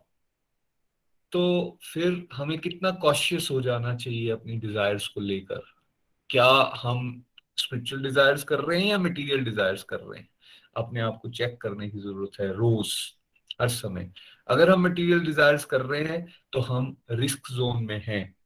ये बात याद रखें, जैसे हम लोग अगर दिल्ली एयरपोर्ट पे जाते हैं ना, दिल्ली एयरपोर्ट पे तो वहां इंटरनेशनल फ्लाइट्स भी जा रही हैं, वहां डोमेस्टिक फ्लाइट्स भी जा रही हैं ना, एक बड़ा सा बोर्ड लगा होता है, उसमें वो फ्लाइट्स रिफ्लेक्ट होती रहती हैं, ये वाला नंबर फ्लाइट राजकोट जा रहा है, ये नंबर फ्लाइट अहमदाबाद जा रहा है, ये नंबर फ्लाइट गुवाहाटी जा रहा है, ये number flight maybe America के किसी शहर में जा रहा है या फिर इंग्लैंड जा रहा है। वहां इस तरह से ना पैनल एक बना होता है।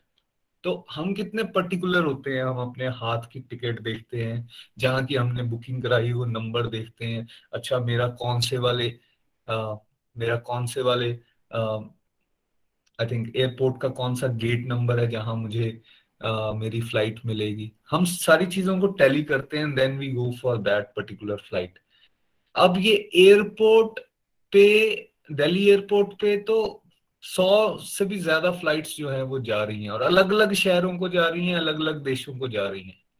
लेकिन ये चॉइस हमेशा हमारे पास होती है कि हमने किस शहर की फ्लाइट पकड़नी है और किस देश की फ्लाइट पकड़नी है। और उस पर्टिकुलर फ्लाइट में जब हम पहुंचेंगे तो फिर हमारे एक्सपीरियंसेस भी उस पर्टिकुलर फ्लाइट के हिसाब से अलग अलग होंगे। एक राजकोट जाता है तो उसका एक्सपीरियंस अलग होगा, एक अहमदाबाद जाता है तो उसका एक्सपीरियंस अलग होगा। बिल्कुल वैसे ही, बिल्कुल वैसे ही जैसे हम पर्टिकुलर होते हैं कि जी हमने फलां स्टेशन पे जाना है, हम वैसी टिकट बुक कराते हैं और वैसे वहां पर बोर्ड करते हैं, वो गेट नंबर देखते हैं, वो टिकट नंबर देखते हैं और उसके बाद उस एक्सपीरियंस को एंजॉय करते हैं, चाहे वो अच्छा है चाहे वो बुरा है। वैसे ही लाइफ में अगर हम अपनी डिजायर्स को चेक नहीं करेंगे और डिजायर्स को स्पेसिफिक गोलोक धाम के लिए, भगवान की भक्ति या सेवा के लिए नहीं करेंगे, तो दैट मीन्स हमने कहीं पर कोई मटेरियल साइड की डिजायर को फुलफिल करने के लिए वो फ्लाइट पकड़ ली, तो ऑब्वियसली फिर उसके सुख दुख भोगने ही पड़ेंगे, देयर इज नो एस्केप। जैसे इस जीवन में हम कुछ मिश्रित भोग रहे हैं, कुछ इच्छित भोग रहे हैं, कुछ अनिच्छित भोग रहे हैं, कुछ मर्जी का हो रहा है और कुछ बिना मर्जी के भी मिलता जा रहा है, तो फिर अगली बार के लिए भी तैयारी रखनी है। दैट मीन्स कि अगर हमें इसको चेंज करना है तो फिर हमें अपनी प्योर कॉन्शियसनेस की तरफ बढ़ना चाहिए, और वहां काम आता है सत्संग, साधना, सेवा, सदाचार। ये बातें जब हम सुनते हैं, इसके ऊपर मेहनत करते हैं, and then you understand it, और धीरे धीरे आप देखेंगे परसेंटेज में ये कंसेप्ट्स आप जीवन में उतार भी पाते हो। अगर मैं पर्टिकुलरली अपनी बात करूं, जैसे मैं एक लॉयर हूं, तो हर इंडिविजुअल को ये होता है कि मेरे हाथ से जो काम होना वो उसमें मुझे सक्सेस ही मिले। तो मेरे साथ भी बड़ी ज्यादा प्रॉब्लम थी, बट अगर मैं ऐसा सोच के चलता था तो उसके उस, उसके उससे नुकसान क्या होता था? मुझे नुकसान ये कि जैसे ही कोई केस मेरे पास आया तो दो तीन तरह की इश्यूज मेरे माइंड में चलना शुरू हो गए। एक, मैं इसको कैसे जिताऊं। दूसरा, अगर ये जीत गया तो मेरे को इससे कितने पैसे मिलने चाहिए। और तीसरा, अगर ये हार गया तो मेरी तो बड़ी बदनामी हो जाएगी। उसका नुकसान हुआ या नहीं हुआ उससे मुझे कोई लेना देना नहीं, मेरा हर चीज में मैं मेरा सोच रहा हूं। और ये चीजें सोच सोच के आपको एंजाइटी भी आ रही है, आप अपना समय एक्सेसिव थिंकिंग में भी लेकर जा रहे हो, और आपका फोकस जो काम आप अच्छे से कर सकते थे वहां से हट गया, और काम से ध्यान हट गया लेकिन इन सब चीजों की तरफ, आउटकम की तरफ, रिजल्ट की तरफ उसका ध्यान ज्यादा, या उससे जुड़ी हुई बातों की तरफ ध्यान ज्यादा। अब मैंने ये नोटिस किया कि धीरे धीरे ये अब एक केस में हो रहा है, दो में हो रहा है, और मेरे पास तो चार पांच सौ से ज्यादा केस हैं, तो फिर सब में ही हो रहा है। तो मेरे थिंकिंग प्रोसेस में अगर इस तरह की चीज होगी तो ये खाली केस में होगा, या फिर मैं अगर बच्चों की परवरिश कर रहा हूँ तो बच्चों के साथ भी होगा, मैं माता पिता के साथ कोई काम कर रहा हूँ तो वहां भी होगा, मैं सोसाइटी के अंदर कोई एक्टिविटी करने जा रहा हूँ वहां भी होगा, बिकॉज मेरा थिंकिंग प्रोसेस वैसा है, मैं फल के बारे में ज्यादा सोच रहा हूँ। अब यहाँ आके जब हमें ये क्लियर होता है कि नहीं यार, आप अकेले कारण नहीं हो, पांच कारण और हैं, आप नहीं हो, आप अपने आप को रिस्पॉन्सिबल नहीं बना सकते। अगर सक्सेस मिली तब भी आप उसका क्रेडिट नहीं ले सकते, और फेलियर मिल रहा है तब भी आप ये नहीं कह सकते कि मेरी वजह से हुआ। जो गिल्ट में हम चले जाते हैं, हर एक्शन जो हो रहा है उसके पीछे ये गतिविधियां जो पांच यहाँ पे बताई गई, ये फैक्टर्स इन्वॉल्व हैं, और इन फैक्टर्स को समझना पड़ेगा, अदरवाइज हम बेवकूफ हैं। अब ये पढ़ा लेकिन ऐसा नहीं कि एक बार में समझ आ गया, फिर धीरे धीरे जब आप नाम जाप करते रहते हो, रूटीन में प्रैक्टिसेस अपनी करते हो ना, फिर आपको कृष्णा अपॉर्चुनिटी भी देते हैं, आपको रियलाइजेशन आनी शुरू होती है। और मेरे साथ ऐसा हुआ है। अब ग्यारह साल की मेरी इस यात्रा में मैं कह सकता हूँ इजीली परसेंटेज में चीज है, अगर उस समय हंड्रेड परसेंट थी जब मैं बिल्कुल डिवोशन नहीं करता था, जहाँ फल से फंसा रहता था, अब वो परसेंटेज में आई वुड से वो फिफ्टीन टू ट्वेंटी परसेंट हो गया है। अस्सी परसेंट, पचहत्तर परसेंट जब वो निकली है तो कितना हेड स्पेस है, कितना फ्रीडम है, और कितना मैं उस लाइफ को एंजॉय कर पा रहा हूँ। एंड प्रे करता हूँ मैं भगवान से कि अभी भी बहुत बहुत बहुत गलतियां होती हैं, रोज होती हैं, उनको कैसे हम और सुधारें और और बेटर परफॉर्म करें। बिकॉज अब मैं क्या कर पा रहा हूँ, अब मेरा ध्यान काम में होता है पर्टिकुलर समय पर कि भाई ये मेरे को असाइन हुई है ड्यूटी, इसको मैंने बेस्ट पॉसिबल तरीके से करना है, एंड रेस्ट जो है वो भगवान के ऊपर छोड़ देना है। अब जब रिजल्ट आता है, अगर वो फेवरेबल है तो I pray to Lord and thank you करता हूँ उनको, और अगर किसी का उसमें नुकसान हो गया तो मैं उसके लिए भी प्रार्थना करता हूँ भगवान से कि मुझे क्षमा कर दो। लेकिन अगर वो फेवरेबल नहीं आता है, नुकसान हो रहा है, मान लीजिए जिसके जो मेरे क्लाइंट थे उनके फेवरेबल नहीं आता, तब भी मैं उसको इस तरह से देखता हूँ कि भगवान ऐसा ही आप चाहते होंगे, और साथ साथ में मैं रिफ्लेक्ट करने की कोशिश करता हूँ कि मैंने अपने लेवल पे कहाँ गलती की है। और समटाइम्स वो गलती का एहसास भी हो जाता है, उसके लिए अगेन क्षमा मांगो, और अगली बार उस गलती को ना रिपीट करने की कोशिश करो। ये बार बार गलतियां कर रहे हैं और हम ये बोलते रह रहे हैं हाँ जी भगवान, सब कुछ तो भगवान ही करते हैं, वो भी गड़बड़ है। सी करते हैं सब कुछ भगवान, लेकिन वहां जो एक माइन्यूट इंडिपेंडेंस हम सबको दी होती है, एक चॉइस जो दी होती है, एक मेहनत करने का जो लिबर्टी हमें दी होती है, अगर उसमें हम कमी कर रहे हैं और ब्लेम हम भगवान को कर रहे हैं, दैट इज नॉट राइट। वो चीज को समझ के अब मैं काम कर पा रहा हूँ। And you live at peace, आपको अच्छा लगता है। आपके माध्यम से अगर कोई गलती भी हो जाती है तो आप बहुत जल्दी उसको सुधारने का प्रयास कर पाते हो, ईगो से बच जाते हो। ये सारे पॉजिटिव इफेक्ट्स भागवत गीता से जुड़कर आना शुरू हो जाते हैं। तो thank you so much Nikhil ji, आपने बहुत अच्छी तरह से एक्सप्लेन किया। And I pray to Lord कि हम जितने लोग यहाँ पर सुन रहे हैं, जितने परिवार यहाँ पर सुन रहे हैं, धीरे धीरे उस गहराई को समझें, भागवत तत्व को समझें, और फिर इसके हिसाब से जब हम जीवन जिएंगे ना, सच में बताऊं, इट बिकम्स वेरी लाइट। हम डायरेक्शन में भी सही बढ़ रहे हैं और हम अपने गोल के भी नजदीक पहुंच रहे हैं। श्रीमद् भगवत गीता की जय। हरे कृष्ण हरे कृष्ण कृष्ण कृष्ण हरे हरे, हरे राम हरे राम राम राम हरे हरे। आज के रिव्यूज हम यहाँ से स्टार्ट कर रहे हैं। हमारे साथ रजिंदर जी जुग्याल से हैं। सबसे पहले हरि हरि बोल रजिंदर जी।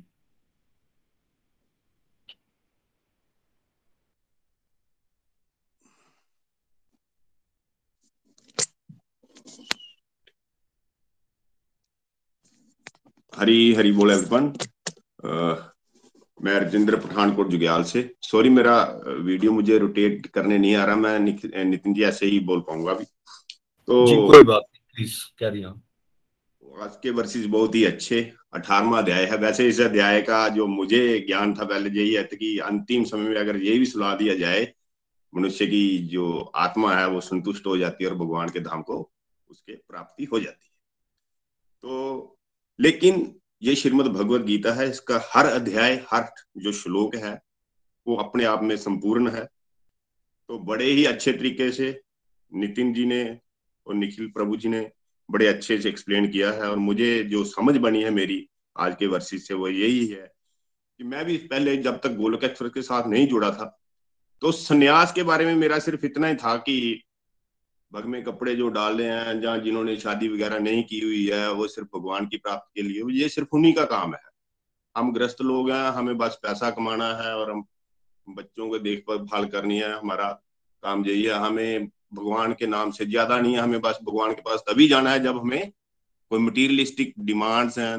इतना ही हमने भगवान के लिए समझ रखा था। वो हमारे लिए जैसे ठेका नहीं उठाया होता किसने भगवान, वो उस तरीके से हमारी सोच थी। लेकिन क्योंकि बहुत ब्लेस्ड हैं शायद हम कि हमें इस महान ग्रंथ को मुझे पढ़ने का मौका मिल रहा है। हम सब जहाँ पे जो हैं इस वक्त वो सब बहुत ब्लेस्ड हैं कि उन्हें डेली सुनने को मिल रहा है और नित्य सुबह शाम दोनों टाइम यहाँ पे, तो इसलिए मैं ब्लेस्ड मानता हूँ। तो वर्सी से यही मिल रहा है कि संन्यास का मतलब गृहस्थ आश्रम में जैसे अर्जुन थे, वो भी देखिए वो कितनी महान आत्माएं थी, वो उन वो गृहस्थ थे और साथ में भगवान के धाम को भी प्राप्त हुए। तो क्योंकि हमने कलयुग में जन्म लिया है, हम सब आत्माएं जो यहाँ पे हैं इस वक्त, तो वो ब्लेस्ड हैं, वो वो भगवान के धाम को प्राप्त कर सकते हैं। जैसे निखिल जी यहाँ पे बताते हैं कि हम बिल्कुल मुक्ति के आसपास ही कहीं घूम रहे हैं इस, इस वक्त, क्योंकि हमारे ऊपर इतनी कृपा हो चुकी है कि हम डेली इसको कर पा रहे हैं। जैसे मैंने बोला, तो जरूरी नहीं है कि घर बार छोड़ने का। हम जब अपनी ड्यूटीज को अच्छे से, जैसे बच्चों को पाल रहे हैं हम सब, अच्छे से पेरेंटिंग करें, अपनी ड्यूटी समझ के करें। अब हम चिड़के, पहले चिड़के करते थे, मतलब जब नहीं जुड़े थे तो पता नहीं, मतलब गुस्सा आता था ज्यादा कि यार मुझे ही क्यों करना पड़ रहा है, मतलब मेरे साथ ही भगवान ऐसा क्यों कर रहे हैं, सारा काम मैं कर रहा हूँ, मेरा भाई मेरे से अच्छा है, वो उसने कोई जिम्मेवारी भी नहीं निभाई है और वो मजे से जिंदगी जी रहा है फॉरन में। तो वो वहां पे उसकी लाइफ वहां पे ज्यादा चैलेंजिंग है मेरे से, जबकि मतलब हम बड़ा वीक होते हैं मेंटली, कि हमारी सोच इतनी संकीर्ण है कि हमें बस भगवान से प्रार्थना ही करनी चाहिए कि हम पॉजिटिव रहें। हमें, हम सब आत्माएं जो हैं वो बद्ध जीव हैं, मतलब हम फेल हो चुके हैं पिछली जर्नी में, तो तभी हमें फिर से भगवान ने मौका दिया। अगर हम फिर से इस जन्म को गवा देंगे, फिर से वही एक दूसरे पे ताम झाम, जो तो फिर हमारा भला कभी नहीं होने वाला है। हमें बस मस्त होके जैसे भगवान के ऊपर छोड़ देना, काम करना है हमने, तो फल की इच्छा है ना, जो अब उसमें सफल होना है या सफल होना है वो भगवान के ऊपर हाथ में आया कि वो अब फल हमें, वो किस चीज का क्या फल देंगे, कब देंगे, वो उन्हें ज्यादा पता है, क्योंकि वो सुप्रीम है, है ना। जैसे सुप्रीम कोर्ट थी, वो फैसला, अंतिम फैसला उनका है। तो हम अपने आप को बहुत ज्यादा समझना नहीं चाहिए, हम कर्ता समझ लेते हैं अपने आप को, कि जैसे मैं, मतलब हमारे अंदर इतना होता है कि जैसे मैंने ही सभी समाज को, सार समाज सारी सृष्टि को संभाल के रखा हुआ कि मैं ही सब कुछ। हम कुछ भी नहीं है, हम असल में बहुत छोटे आत्माएं हैं, बहुत फेल हो चुकी, जिसे मैंने जैसे बोला कि हमें फिर पर ये कैसे हम पास होंगे, भगवान हम पे हमारे ऊपर दया करेंगे तब, अगर हम जोर लगाएंगे हमें भगवान की प्राप्ति तो तब नहीं होगी। अगर भगवान हमारे ऊपर कृपा करेंगे, कृपा तब करेंगे जब हम भगवान को जो कर्मजांस अच्छे हैं उनकी नजरों में, जो जिससे वो खुश होंगे वो कर्मजांस करेंगे। वो ये ग्रंथ के माध्यम से, इस महान ग्रंथ के माध्यम से हमें मालूम भी पड़ रहा है कैसा जीवन मनुष्य को जीना चाहिए। तो हमें अच्छी पेरेंटिंग करनी है और सबसे अच्छा जो सत्संग, साधना, सेवा और सदाचार के मार्ग पर चले रहना है, और इस ग्रुप के साथ जुड़े रहिए। और जीवन का जो ये जैसे नेविगेशन सिस्टम होता है ना गाड़ी का, तो हम डेस्टिनेशन पे पहुंच जाते हैं, तो डेफिनेटली हम गोलोक धाम वो भी प्राप्त कर सकते हैं, इसमें कोई शक नहीं है। यहाँ पे ग्रस्त रह के भी हम सब, तो बहुत ही अच्छा ज्ञान है और हम कोशिश कर हम कोशिश हमारे हाथ में कोशिश ही हम कोशिश कर रहे हैं, और भगवान हमारी मदद भी कर रहे हैं क्योंकि हम लगातार जुड़े हुए भी हैं, नहीं तो यहाँ पे नहीं होते हम सब। तो बहुत ब्लेस्ड हैं। मैं आज के वर्षी से इतना ही है कि हमें विनम्र भाव से भगवान के सानिध्य में रह के, क्योंकि हम हम अपनी ईगो त्यागनी है। इतना ही मेरे आज की वर्षी से बना है। सॉरी फार कि मेरे से कैमरा आज नहीं कर पाया, मैं नेक्स्ट टाइम ख्याल रखूंगा। सॉरी फार। हरी हरी बोल। हरी हरी हरी हरी बोल। Thank you so much Rajinder ji. आ, बिल्कुल अच्छे से आपने अपनी अंडरस्टैंडिंग को यहाँ पे शेयर किया, और मोस्ट इम्पॉर्टेंट जो आपने बात बताई है कि कैसे कंपैरिजंस जिसमें हम फंस जाते थे वहां से निकल पाए हैं। संन्यास और त्याग की अंडरस्टैंडिंग समझ में आ रही है। और एक बात बहुत अच्छी लगी वो ये कि भाई कोशिश हमारे हाथ में, कोशिश करते रहना है। ये बात बहुत इंपॉर्टेंट है फ्रेंड्स, बिकॉज अगर हम मेहनत नहीं करेंगे, हम प्रयास नहीं करेंगे, तब कैसे हम इम्प्रूव होंगे। सी तो एस्केपिज्म का भाव जब आता है तो व्यक्ति बोलता है ठीक है सब कुछ तो भगवान के हाथ में, हम क्या करें, बैठो निठल्ले बन जाओ, ये मतलब नहीं है। अर्जुन का ये भाव शुरू में फर्स्ट चैप्टर में था। उनका क्या भाव था ये कि नहीं कृष्णा मैं नहीं कर सकता हूँ, मुझसे कैसे होगा, छोड़ देते हैं, यही ले जाएं बेशक राजपाट। देन पूरी भागवत गीता सुना रहे हैं भगवान, और उनको प्रेरणा दे रहे हैं कि नहीं भाई ये जो अब आपकी सोच आ गई ना, ये एस्केपिज्म है, आप विड्रॉ कर रहे हो सिचुएशन से, आपको तो लड़ना चाहिए। वो जो लड़ना चाहिए बोला जा रहा है वो हम सब के लिए क्या है भाई, हमारे अंदर भी तो असंख्य कमियां हैं, कौन लड़ेगा उससे। इस बार छोड़ देंगे अगर उन कमियों को हम, तो अगली बार सामने आएंगी। इस बार अगर जो जिन चीजों से हम डरते हैं, जिन चीजों को हम फेस नहीं कर पाते हैं, जिन चीजों के अंदर फंसे हुए हैं, काम, क्रोध, लोभ, मोह, कितना कुछ है हमारे अंदर।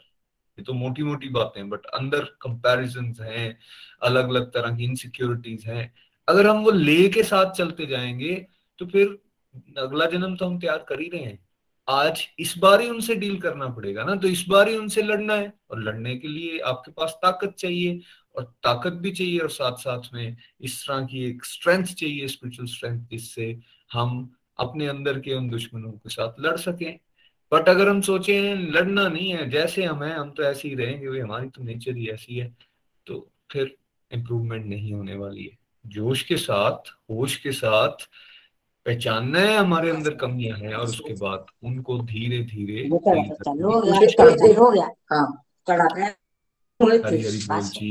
वीडियोस ऑडियोस प्लीज बंद रखिए। हरे कृष्णा। चलिए यहाँ से आगे चलते हैं। हमारे साथ गीता खन्ना जी हैं, वीना महाजन जी अपने कॉल को म्यूट कीजिए। चलिए गीता खन्ना जी प्लीज। हरी हरी बोल जी। हरी हरी बोल। जय श्री राधे कृष्णा। मैं गीता खन्ना जम्मू से। आज का सत्संग भी हमेशा की तरह बहुत ही बढ़िया, बहुत ही आनंदमय। आज हमने संन्यास और त्याग के बारे में सीखा। पहले तो हम यही सोचते थे भी संन्यास जो है, जिसने पीले कपड़े पाले पके कपड़े पहन लिए और चल गया जंगलों में, तो वही सन्यासी है। ऐसी कोई भी बात नहीं। ये भी हमारी गोलोक एक्सप्रेस के साथ जुड़कर ही ये धारणा टूटी है, क्योंकि हमें समझ आया भी संन्यास हम घर परिवार में रहकर भी सन्यासी हो सकते हैं। घर के काम की ड्यूटी दो, भगवान का नाम जपो, भगवान की खुशी के लिए कर्म करो, तो वो ही सन्यासी है। तो त्याग के बारे में सीखा। त्याग वो नहीं है जो हम चीजें छोड़नी है, जैसे कई लोग कह देते जो बड़े एज्ड आ जाते हरिद्वार में, कहते मैंने मसर की दाल छोड़ दी, मैंने बैंगन छोड़ दिए।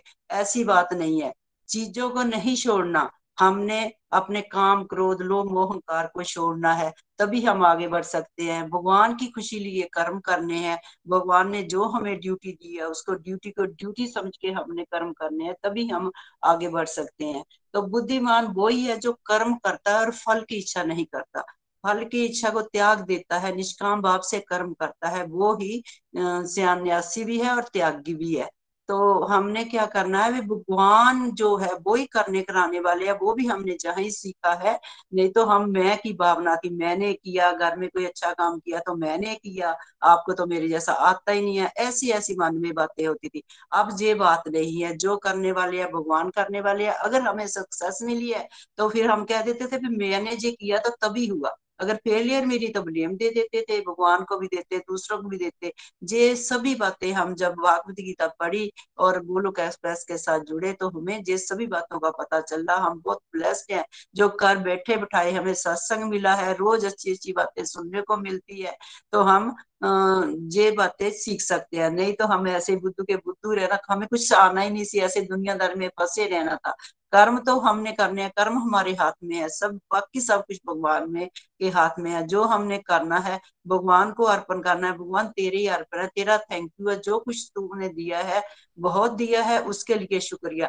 हम पता क्या करते हैं, जो हमें मिला है उसके लिए शुक्रिया नहीं करते, जो नहीं है हमारे पास उसके लिए हम ब्लेम करते, जे नहीं हमारे पास, जे नहीं हमारे पास। ऐसे नहीं करना, जो दिया उसके उसी में ही खुश रहना है, किसी को ब्लेम नहीं करना, तभी हमारा घर परिवार भी अच्छा चल सकता है, घर में खुश भी रह सकते हैं। जैसे कहते दो आदमी थे, एक सन्यासी था, मतलब वो साधु था, एक नॉर्मल इंसान था। वो ऐसे रास्ते में जा रहे थे, एक ही रास्ता था, तो रास, रास्ते में एक गाय ना खड्डे में गिरी हुई थी। तो जो तो नॉर्मल इंसान था वो तो ऐसे चल गया, गाय को देखा भी तो ऐसे चल गया, आगे थोड़ी दूर गया, उसको ना सोने की पोटली मिल गई इतनी बड़ी। तो इंद्र देवता वहां से जा रहे थे, उन्होंने देखा होगा भी ये क्या, इसने तो गाय भी नहीं निकाली तो इसको इतना धन भी मिल गया। तो दूसरा जो साधु था वो गया, उसने गाय को देखा, उसको तरस भी आया, उसने चुप करके गाय को बाहर निकाला, आगे गया तो उसको बड़ी ज्यादा चोट आ गई, उसको इतना ज्यादा दर्द हुआ। तो इंद्र भगवान ने पूछा, देवता ने पूछा भगवान से भी ये क्या बात हुई, उसने तो गाय को निकाला भी नहीं, इसने निकाल दिया, देखो इसको क्या चोट मिली था, उसको सोने की थैली मिली। कहते जे सब पिछले जन्मों का सागताव्या, इसने न इसको बड़ा ज्यादा खजाना मिलना था लेकिन इसको थोड़ा मिला, उसकी मौत आनी थी उसको बचा हो गया। ये कर्मों का हिसाब किताब है, हम लोग समझते नहीं है। जब हम भागवत गीता पढ़ेंगे, इसमें हमें सब प्रश्न के जवाब मिलते हैं, हमें समझ आती है हमने क्या करना क्या नहीं करना, भगवान को अर्पण करना, भगवान का थैंक यू करना, ये सब बातें हमें सीखने को मिली है। गोलोक एक्सप्रेस के साथ जुड़े हैं तो हमें बहुत ही ब्लेस्ड है। भगवान पर सब कुछ छोड़ देना है, भगवान ही करने कराने वाले हैं, तभी हम आगे बढ़ सकते हैं। आज हमने बहुत कुछ सीखा और बहुत ही आनंद आया। तो हरी हरी बोल दी, Hare Krishna Hare Krishna Krishna Krishna Hare Hare, Hare Ram Hare Ram Ram Ram Hare Hare. Busy to the body, free as a soul. Hari Hari बोल जी, हरी हरी बोल। Thank you everyone, thank you Nikhil ji, Nitin ji, all बोटीज, thank you thank you so much Geeta ji. बहुत अच्छी कथा के साथ आपने लिंक किया आज के सत्संग को, धन्यवाद। बड़ी अच्छी अंडरस्टैंडिंग आपकी भी बन रही है। नेक्स्ट हमारे साथ नताशा जी हैं गुरुग्राम से। नताशा जी हरे हरी हरी बोल। नताशा गुड़गांव से। आज का सत्संग बहुत डिवाइन था और भगवान की कृपा से बहुत सुंदर श्लोक समझने को मिले, क्योंकि एक तीन चैप्टर कंक्लूजन है, तो आज हम कंक्लूजन समझ रहे हैं पूरी भगवत गीता का। तो हमारे ऊपर अपार कृपा है कि इस कंक्लूजन को हम समझ पा रहे हैं। तो सबसे पहले हमने सन्यासी और त्यागी के बारे में समझा कि वास्तव में सन्यासी कौन है और त्यागी कौन है। तो जो गोलोक एक्सप्रेस का पैटर्न है वो हमें ये समझाता है स्पेशली कि सन्यासी जरूरी नहीं है कि घर बार छोड़कर हमें कहीं जाना है। मुझे याद है जब आ, मैंने अपनी फ्रेंड को मोटिवेट किया था कि तुम भी भगवत गीता करा करो, तो उसने कहा कि अगर भगवान की आ, बातों में इस उम्र में ज्यादा पड़ जाएंगे तो हमारी जो हस्बैंड वाइफ की इंटीमेसी होती है या फिर अपनी फैमिली से हम कहीं ना कहीं दूर हो जाएंगे। तो फिर मुझे याद है मैंने इसी श्लोक के माध्यम से उसको क्लैरिटी दी थी कि वास्तव में सन्यासी और त्यागी कौन है। हमें कहीं भी घर बार छोड़कर जाने की जरूरत नहीं है। मुझे याद है कि अगर पहले अगर हम देखें कि डिवोशन से आने से पहले तो हमारे इंटरेस्ट होते थे कि हम टीवी देख लें या फिर इधर उधर की गप्पे मार लें, लेकिन ये गोलोक एक्सप्रेस का पैटर्न ही ऐसा है कि हमें मोटिवेट करता है कि हम घरस्थ होते हुए भी सन्यासी बन सकते हैं। किस तरीके से पहले हम डिस्ट्रक्टिव एक्टिविटीज बहुत ज्यादा करते थे, टीवी देखते थे, गप्पे मार ली, ऐसी एक्टिविटीज करते थे। अब क्या करते हैं, अब हमें होता है माँ हमारा पॉडकास्ट बनाना है, हमें हमें जो है बहुत टास्क दिए गए हैं वो करने करना है। तो ये जो चीजें हैं धीरे धीरे धीरे over a period of time हमें सन्यासी की ओर ही लेके जा रही हैं, क्योंकि अब हमारे पास ना टीवी देखने के लिए समय होता है, ना गप्पे मारने के लिए समय होता है, ना इधर उधर चिट चैट करने के लिए समय होता है। तो ये जो हम कर रहे हैं ये destructive to devotion, that is called सन्यासी। आगे क्या है, जब हम ये चीजें करते रहते हैं करते रहते हैं करते रहते हैं ना, तो हमें पता है कि हमारे ये चीज भी करनी, ये टास्क है हमारा, वो टास्क है। तो ये सारे टास्क जो है जब हम अपने रोज रूटीन के काम कर रहे होते हैं, चाहे वो बच्चे को संभालना हो, किचन में काम करना हो, वो चीजें हमारे वही घूम रही है कि जो भगवान से रिलेटेड है। तो अगर हम गोलोक एक्सप्रेस की टीचिंग्स को अपने जीवन में लेके आएंगे तो हम अपने आप ही सन्यासी और त्यागी बन जाएंगे, हमें कुछ करने की जरूरत नहीं पड़ेगी। तो बड़ा सिंपल मॉडल है गोलोक एक्सप्रेस का, अगर हम उसको ही सिंपल वे से हम लेके आएंगे, जो हमें कहा जाता है वो करेंगे, तो हम सन्यासी और त्यागी के रूप में आगे बढ़ रहे हैं। उसके बाद बहुत अच्छे से हमें ये क्लैरिटी दी है कि हमें किस हमें जो सीनियर डिवोटीज हैं या फिर जो संत महात्मा है उनको इमिटेट करने की हमने कोशिश नहीं कर दी है। तो हम क्या करते हैं, जनरली इमिटेट करने की कोशिश करते हैं, और बहुत सारे जो डिवोटीज हैं ऐसे पूछते भी हैं कि इसका मतलब है कि गौतम बुद्ध ने गलत किया है, उन्होंने घर बार छोड़ दिया है। उनके समय का टाइम देखो तो आज का टाइम देखो, आज की टेक्नोलॉजी इतनी फास्ट है। निखिल जी ऑस्ट्रेलिया बैठ के हमें भगवत ज्ञान दे रहे हैं, तो क्या तब इतनी टेक्नोलॉजी वास्ट थी? और हम उनको अपने आप से कंपेयर कर ही नहीं सकते हैं, वो भगवान के अवतार थे, हम तुच्छ प्राणी हैं और रोज दिन मर्रा में छत्तीस गलतियां करते हैं, इतने सा काम कर्मी है। तो हमारी टेंडेंसी ऐसी है कि हमें कर्म करने की आदत है, और ह्यूमन टेंडेंसी ऐसी है कि हम करे बगैर रह नहीं सकते, हमारे डिजाइन ही ऐसे हुए हुए हैं। ठीक है, तो हमें ये सोचना ही नहीं है कि हम चीजों को त्यागे या फिर उन संतों जैसे बन जाए जिन्होंने घर बार त्यागा है। उनकी हमें रिस्पेक्ट करनी है, लेकिन अपने ऊपर फोकस करना है कि हमें जो समझाया जाता है गोलोक एक्सप्रेस में कि हम घर बैठे ही सन्यासी और अगर त्यागी बन सकते हैं, तो घर बैठे ही हमें अपने जीवन में कर्म करते हुए अटैचमेंट नहीं बस करनी है, और हमारी डिजाइनिंग ऐसी हुई है और हमें कर्म करते रहना है। भगवान कहते हैं कि जो अगर कर्म कर, करने की इच्छा को त्यागता है तो ये तमोगुणी त्याग है, क्योंकि ये ड्यूटीज भी हमें भगवान ने दी है, ये हमारी बनाई हुई ड्यूटीज नहीं है। तो हमें त्यागे की भांति जीवन जीना है, और जो ऐसा करता है तो वो इग्नोरेंस में करता है। तो हमें तमोगुणी त्याग करने की कोई जरूरत नहीं है, चीजों से भागने की कोई जरूरत नहीं है। व्यक्ति ज्यादातर तब ये एक्शन लेता है जब उसको लगता है कि भाई मैं ये कर नहीं पा रहा हूँ तो भक्ति कर लेता हूँ, ज्यादातर वही केसेस होते हैं आज के डेट में। नहीं तो भगवान का नाम लेना आप घर में भी ले सकते हो, कोई ऐसी दिक्कत नहीं आती है। तो हमें त्यागने वाली चॉइसेस नहीं लेनी है, करने वाली चॉइसेस लेनी है। उसके बाद बहुत सुंदर तरीके से भैया ने एक्सप्लेन किया कि अगर जैसे हमारी इच्छाएं होती हैं वैसे ही हमें अगला जन्म मिलता है, और अगर हमें संसार की इच्छाएं अभी रह रही हैं तो हम अपना अगला जन्म तैयार कर रहे हैं। तो हमें संसार की इच्छा नहीं रखनी है, हमें भगवान की जो डिजायर्स अपने अंदर ज्यादा रखनी है, ताकि हम भगवान की सेवा कर पाए, भगवान से ज्यादा से ज्यादा जुड़े।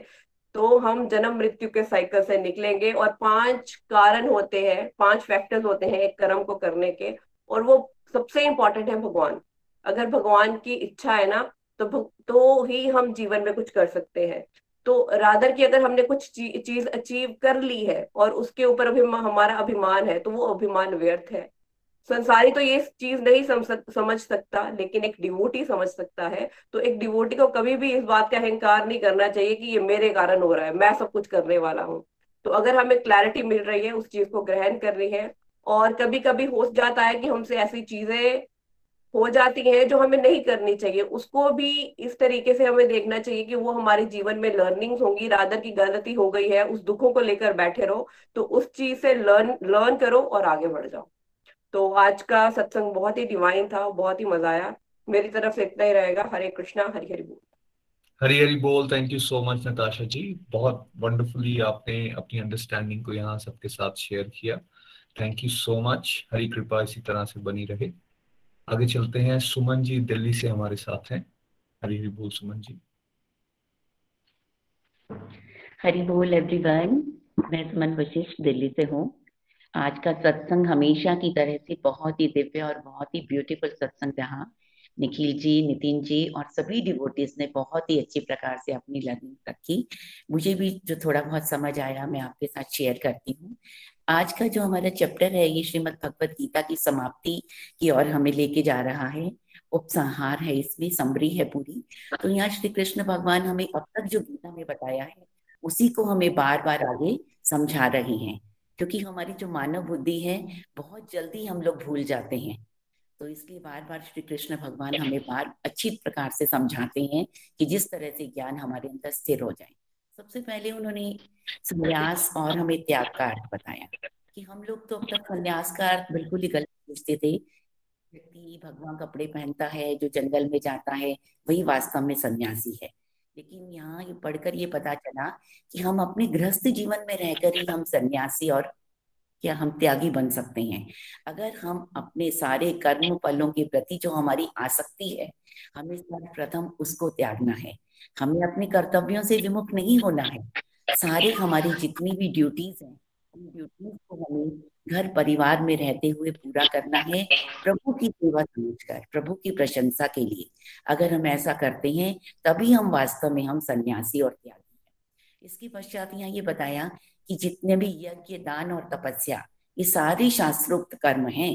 इन कर्मों को हमें कभी भी नहीं छोड़ना है, चाहे किसी भी अवस्था में हम पहुंच जाए स्पिरिचुअलिटी की। हमें अगर हम इनको छोड़ देते हैं और समझते हैं कि हमें तो बहुत कुछ आ गया, अब हमें आगे इनको नहीं करना है, तो वास्तव में तब हम अहंकारी बन जाते हैं। ये जो जितने भी नियम शास्त्रों में बताए गए हैं इनको सदैव हमें करना चाहिए। ये हमें शुद्धि की ओर ले जाते हैं, ये महात्माओं को भी शुद्ध करते हैं। हमें सदैव ध्यान रखकर इन कर्मों को करना चाहिए। हमें अपने सारे कर्मों को यज्ञ बनाकर करना है, ईश्वर की सेवा समझकर। और दान भी हमें इस प्रकार से देना है कि दान देते समय हमारे अंदर ईगो ना आए। दान के बारे में तो ये कहा गया है कि अगर हम सीधे हाथ से दान देते हैं तो हमारे उल्टे हाथ को पता नहीं चलना चाहिए।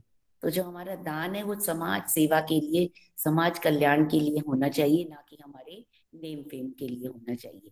इसी प्रकार से आगे हमें बताया गया कि हमें हमेशा कर्म फलों को त्याग कर अपने सारे कार्य करने हैं, क्योंकि गीता में ये कहा गया है कि कि कोई भी व्यक्ति, जितने भी देहधारी प्राणी हैं, वो इस संसार में बिना कर्म के तो रह ही नहीं सकते हैं। हर क्षण हमें कर्म करना है। अगर हम सोचें कि हम कर्म फल त्याग कर जंगल में जाकर चले जाएं तो वहां भी कर्म तो हमें करने ही होंगे। तो हमें करना क्या है, हमें सदैव कर्म फलों की आसक्ति को त्यागना है। और अगर हम ये सोच लेते हैं कि नहीं, हम तो कर्म करते ही नहीं है, तो ऐसा व्यक्ति तो तामसिक बुद्धि वाला व्यक्ति होता है। फिर इसके पश्चात ये बताया गया कि अगर हम कर्मों को नहीं त्यागते हैं, त्यागी नहीं बनते हैं, तो हमें मृत्यु के पश्चात तीन प्रकार से हमें इनके फलों को भोगना पड़ता है। इच्छित रूप में, जिनकी हमने कामना की थी, ये हमें सुखों के रूप में मिल जाते हैं। और इसके पश्चात अनिच्छित, जिनको हमने नहीं चाहा था, वो हमें दुखों के रूप में मिलते हैं। और तीसरा मिश्रित, जिसमें हम जिसमें बिल्कुल न्यूट्रल होता है, हमें पता ही ना हमने उनकी इच्छा की होती है ना कामना। तो इस प्रकार का व्यवहार भी हमारे साथ होता है।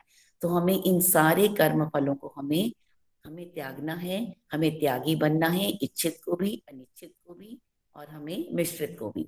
इसके प्रकार ये कहा, इसके पश्चात ये बताया गया कि पांच प्रकार के घटक हैं जो किसी भी कार्य के संपादन में सहायक होते हैं। सबसे पहले स्थान है यानी हमारा शरीर, फिर है कर्ता यानी हमारी आत्मा, फिर विभिन्न इंद्रियां, एकादश इंद्रियां जिनमें मन प्रमुख है। इसके प्रकार से चेष्टाएं हैं, जो हमारी इच्छाएं होती हैं, जो जिस जिस भी मतलब जिस लगन से हम कार्य करते हैं। और सबसे महत्वपूर्ण है परमात्मा। तो परमात्मा का अप्रूवल किसी कार्य के लिए सबसे ज्यादा जरूरी है। जब तक परमात्मा का अप्रूवल नहीं होता कोई भी काम संपन्न नहीं होता है। तो इसमें स्वयं को हमें कर्ता कभी भी नहीं मानना है। अगर हम स्वयं को कर्ता मानते हैं तो ये बहुत बड़ी नासमझी होती है, क्योंकि ये सारे पांचों जब तक नहीं होते हैं कोई भी कार्य पूरा नहीं होता। और अगर हम स्वयं को कर्ता मानते हैं तो हमारे लिए बहुत बड़ी ये मूर्खता होती है, क्योंकि ऐसा होने में हम लोग अगर कुछ अच्छा कर दिया तो हम कहेंगे कि ये ये तो हमारी वजह से हो गया, लेकिन ये भी बिल्कुल गलत है। और अगर कोई गलत हो गया तो हमें इससे या तो हम अपने आसपास के लोगों पर इसका परिणाम छोड़ देते हैं या ईश्वर को भी हम नहीं छोड़ते हैं कहने के लिए, लेकिन ये बिल्कुल गलत है। हम अपने कार्य के निर्माता स्वयं होते हैं। जो सुख दुख हमारे आते हैं वो हमारे अपने ही कार्यों को करने के हिसाब से हमें मिलते हैं। तो स्वयं को कर्ता नहीं मानना है, ये समझना है कि पांचों अवयव जब तक इकट्ठे नहीं होंगे किसी भी कार्य का संपादन नहीं होगा। और सबसे प्रमुख कारण तो है उसमें ईश्वर है। तो हमें सारे कार्यों को निस्वार्थ भाव से प्रभु की सेवा समझकर करना है, तब हम किसी भी फल के प्रति हम आसक्त नहीं होंगे। तो इसी प्रकार से अगर हम गीता की इस शिक्षा को समझेंगे, कभी भी कर्तव्य विमुख नहीं होंगे, अपने सारे कार्यों को निष्काम भाव से प्रभु की सेवा समझकर अपनी ड्यूटीज समझकर करेंगे तो संसार में हम संलग्न नहीं होंगे। और यही भगवान श्री कृष्ण का प्रारंभ से यहाँ तक हमारे लिए उपदेश है। अर्जुन के माध्यम से वो हमें यही समझाना चाहते हैं कि कर्तव्य विमुख नहीं होना है, लेकिन कर्म फलों की आसक्ति को छोड़ना है, तभी तुम मेरे मार्ग पर अग्रसर हो सकते हो। मेरी तरफ से इतना ही नितिन जी। हरि बोल, हरि बोल, हरि हरि हरि बोल। Thank you so much Suman ji, बहुत आपकी वाणी में ठहराव है और बड़ी प्यारी अंडरस्टैंडिंग आपने हम सबके साथ यहाँ पे शेयर की। एक तरह से पूरा सत्संग आपने समराइज कर दिया। Thank you so much. Punch line क्या निकल के आ रही है? कर्मों का त्याग नहीं करना है, कर्म फलों का त्याग करना है।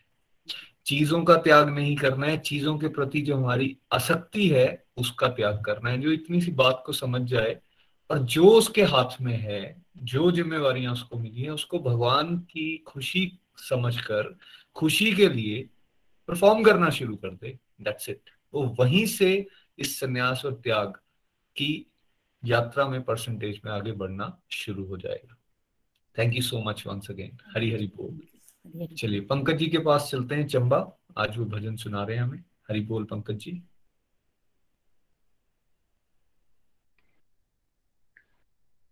हरि हरि बोल। हरि बोल एवरीवन। प्रेयर्स की अनाउंसमेंट कर दें प्लीज। हाँ सॉरी, मैं आज फिर से भूल गया, क्षमा चाहूंगा। पंकज जी एक मिनट दीजिए मुझे। जी रूपाली जी के पास चलते हैं। रूपाली जी। हरि हरि बोल। जय श्री कृष्ण एवरीवन। बड़ा मजा आया सभी के रिव्यूज सुनकर। चलिए, जोशोमती ठाकुर जी के brother in law, Meera Thakur ji के हस्बैंड, सुरोज शर्मा जी, आशीष जी की सिस्टर, इन सबकी complete health and complete happiness. Meera Baloria ji and family, Anu Mahajan ji and family, Pinky Chaudhary ji के फ्रेंड के बेटे अर्चित, पूजा जी, प्रेमका गुरु जी के लिए complete health and complete happiness. Nidhi Sachdeva ji के हस्बैंड, काजल ठाकुर जी के husband and son, Vijay Lakshmi ji के ब्रदर राजेंद्र शर्मा जी, नीलम जसवाल जी के husband and son, Vijay Kashyap ji के सन एंड डॉटर, इन सबकी physical health, mental health and spiritual health. Sunita Gupta ji की फैमिली और उनकी सिस्टर इन लॉ, राजकुमारी जी के सन सुशांत जी और उनकी फैमिली, सीमा गुप्ता जी के चिल्ड्रन, सुरेखा शर्मा जी के सन प्रतीक, इन सबकी complete health and complete happiness. Adarsh Bahl ji की मदर, सुमन महाजन जी के सन, ब्रदर की गुड हैबिट्स, देशराज जी की फैमिली, वदेही जी के चिल्ड्रन, इन सबकी physical health, spiritual health and physical sorry mental health. Subhash Singh ji की फैमिली और अमरजीत जी, रीना देव जी की family, Kiran Arora ji and son, Sudesh Gupta ji की family, family health, physical health, spiritual health. Vijay Varanasi ji, Arjesh Rani ji के हस्बैंड, नीरज सिंगला जी के सन, सिस्टर के सन, बैंक का एग्जाम है, सुमन देवी जी एंड फैमिली, अनूप राशा जी, पार्थ राठौर, इन सबकी complete health and complete happiness. Rekha Rani ji, Adarsh Lata ji की फैमिली, सौरभ जी, कनिका जी, राजेश कुमारी, जीके फैमिली, इन सबकी complete health and complete happiness. Promila Gupta ji, Saroj Sharma ji, Bindu Khurana ji के सन, सुषमा महाजन जी के husband and son, Bhavna Mehra ji की फैमिली, इन सबकी physical health, mental health and family health. Mamta Dogra ji, Anitu Sharma ji के हस्बैंड, नेहा नवीन कुमार जी, रीटा जी की ग्रैंड डॉटर, इनकी physical health, mental health and spiritual health. Shivali Mahajan ji, Kokila Mandal ji की फैमिली, राजेंद्र सिंह जी और गीता खन्ना जी एंड फैमिली, इन सबकी complete health and complete happiness. और सुनीता गुप्ता जी हैं दिल्ली से, उनकी फैमिली हेल्थ। हरे कृष्णा हरे कृष्णा कृष्णा कृष्णा हरे हरे, हरे राम हरे राम राम राम हरे हरे, हरि हरि बोल एवरीवन। जय श्री कृष्णा, जय श्री कृष्णा। हरे कृष्णा हरे कृष्णा कृष्ण कृष्ण हरे हरे, हरे राम हरे राम राम राम हरे हरे। तो इन सब डिवोटीज के लिए प्रार्थना, मैं भी अपनी चार चार मालाएं जो हैं उनको डेडिकेट करता हूँ, आपको भी आह्वान करता हूँ, आप भी यथासंभव अपनी मालाएं डेडिकेट कर सकते हैं, सो दैट इन सभी डिवोटीज को कंप्लीट हेल्थ, कंप्लीट हैप्पीनेस मिले। ये सब लोग भक्ति के इस रास्ते पर और तेजी से आगे बढ़े। जो माला हमने निमिष जी के साथ कलेक्टिवली की, वो डेडिकेट करते हैं। हम जितने पार्टिसिपेंट्स इस सत्संग में रहे, उनके और उनके परिवारों की कंप्लीट हेल्थ, कंप्लीट हैप्पीनेस के लिए with the prayers to Lord, भगवान श्री हरि की कृपा सभी पे बरसे और सब भक्ति के इस रास्ते पर आगे बढ़े। आइए पंकज जी से भजन सुनते हैं। हरि बोल, हरि हरि बोल, हरि हरि बोल एवरीवन।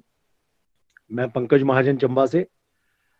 तो बहुत ही बढ़िया सत्संग रहा आज का, सभी के रिव्यूज बहुत अच्छे रहे, तो भगवान की कृपा सभी पे बनी रहे।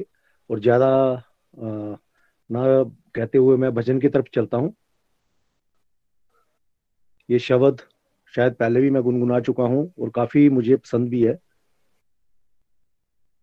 दिल करदा साईं प्यारिया, बन जामा तेरा दास, हर बेले अपने दास नूं किरपा बख्शो कुछ खास। कुछ और न मंगदा साहिबा, मंगा तेरा एहसास, हर बेले अपने खास नूं सेवा बख्शो कुछ खास। सुख होवे या दुख होवे, तेनू याद करा हर वेले, सुख होवे या दुख होवे, तेनू याद करा हर वेले। सिवा तेरे कौन है दाता, करा जिनू याद हमेशा, हर पल हर दम सतगुरु साईया, तेरा ध्यान लगामा। सुख होवे या दुख होवे, तेनू याद करा हर बेल। सुखा बिच शुक्र मनामा, दुखा बिच दर्द बंडामा। सुख होवे या दुख होवे, तेनू याद करा हर वेले। हो दिल करदा है, हो दिल करदा, बन जावा मैं सेवक दरदा। दिल करदा है, हो दिल करदा, बन जावा मैं सेवक दर। करा तेरे दर दी हजूरी, रहे एक पल भी ना दूरी। हर दम हर पल सेवा करा मैं, पल पल दर्शन पामा। सुख होवे या दुख होवे, तेनू याद करा हर वेले। तुसा कीती सदा बड़याई, तुसा निमया नाल निभाई। तुसा कीती सदा बड़याई, तुसा मया नाल निभाई, कदे अरदास ना टाली, हमेशा लाज संभाली, हर पल हर दम मान बढ़ाया, की की सिफ्त सुनामा। सुख होवे या दुख होवे, तेनू याद करा हर वेले, सुख होवे या दुख होवे, तेनू याद करा हर वेले। नित बाल के दीवा बाती, तेरा भजन करा दिन राती, नित बाल के दीवा बाती, तेरा भजन करा दिन राती। मैं अनहद नाद उचारा, मैं छेड़ा दिल दिया तारा, हर पल हर दम गीत रचा, मैं पल पल गीत मैं गावा। सुख होवे या दुख होवे, तेनू याद करा हर बेल, मैं तेनू गा के रिझावा, मैं नच नच तेनू मनावा। नित बाल के दीवा बाती, तेरा भजन करा दिन राती, हर दास में दाता मेरी, कदे छोड़ा ना चौखट तेरी, हर दास में दाता मेरी, कदे छोड़ा ना चौखट तेरी। सवाली बनके मैं तेरा, चकरा चरना च बसेरा, हर पल हर दम सतगुरु साइया, तेरिया दितिया हंडावा। सुख होवे या दुख होवे, तेनू याद करा हर वेले, सुख होवे या दुख होवे, तेनू याद करा हर। कदे तेनू ना भुलावा, सदा तेरा प्यार मैं पावा, अरदास में दाता मेरी, कदे छोड़ा ना चौखट तेरी। मैं तेरा हुक्म बजावा, मैं सबनू एहो सुनावा। सुख होवे या दुख होवे, तेनू याद करा हर वेले। खैरा सबना दी मंगिए हमेशा, सेवा दुखियां दी करिए हमेशा, खैरा सबना दी मंगिए हमेशा, सेवा दुखियां दी करिए हमें। कदे कोई फर्क ना करिए, बेमतलब तर्क ना करिए, हर दम हर पल सतगुरु साइया, चरनी शीश नवावा। सुख होवे या दुख होवे, तेनू याद करा हर बेल। मैं लख लख शुक्र मनावा, तेरा शुकराना मैं गावा। अपने बचना दी लाज बचा लै, हर बचन तू अपना निभा लै, अपने बचना दी लाज बचा लै, अपने हर बचन तू अपना निभा लै। करना मुरादा ए पूरी, तू देना शता सफूरी, हर दम हर पल सतगुरु साइया, ज्ञान तेरा फैलावा। सुख होवे या दुख होवे, तेनू याद करा हर वेले। इक तूए ते इक जग सारा, तू लगना है सब नालो प्यारा, इक तूए ते इक जग सारा, तू लगना है जग नालो प्यारा। तेरा सब तो बखरा है नाता, तेरा सब तो बखरा है नाता, हर पल हर दम सतगुरु साइया, अपना नेम निभावा। सुख होवे या दुख होवे, तेनू याद करा हर बेल। मैं सारा जग ठुकरावा, तेरे चरनी चित लामा, इक तूए ते इक जग सारा, तू लगना ए जग नालो प्यारा।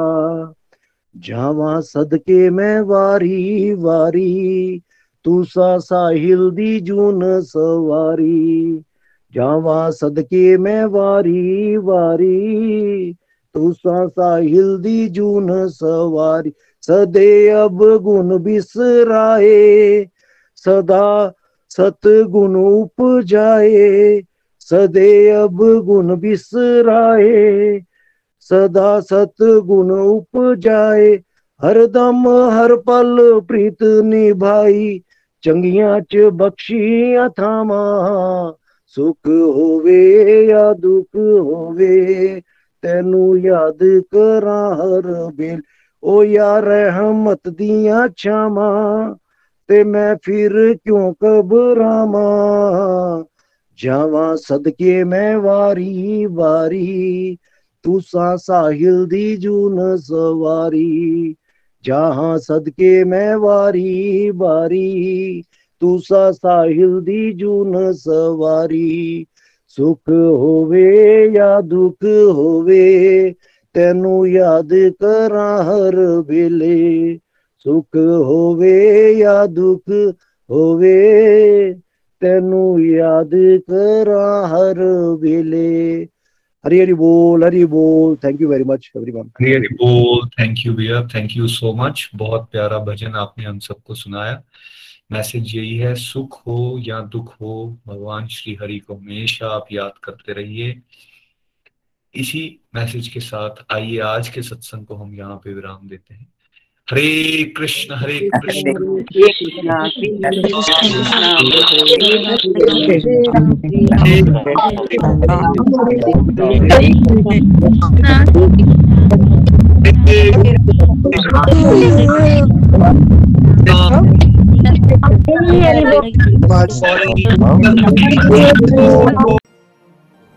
गोलोक एक्सप्रेस से जुड़ने के लिए आप हमारे email address info at the rate of गोलक express dot O R G द्वारा संपर्क कर सकते हैं, या हमारे व्हाट्सएप या Telegram number seven zero one eight zero two six eight two one से भी जुड़ सकते हैं।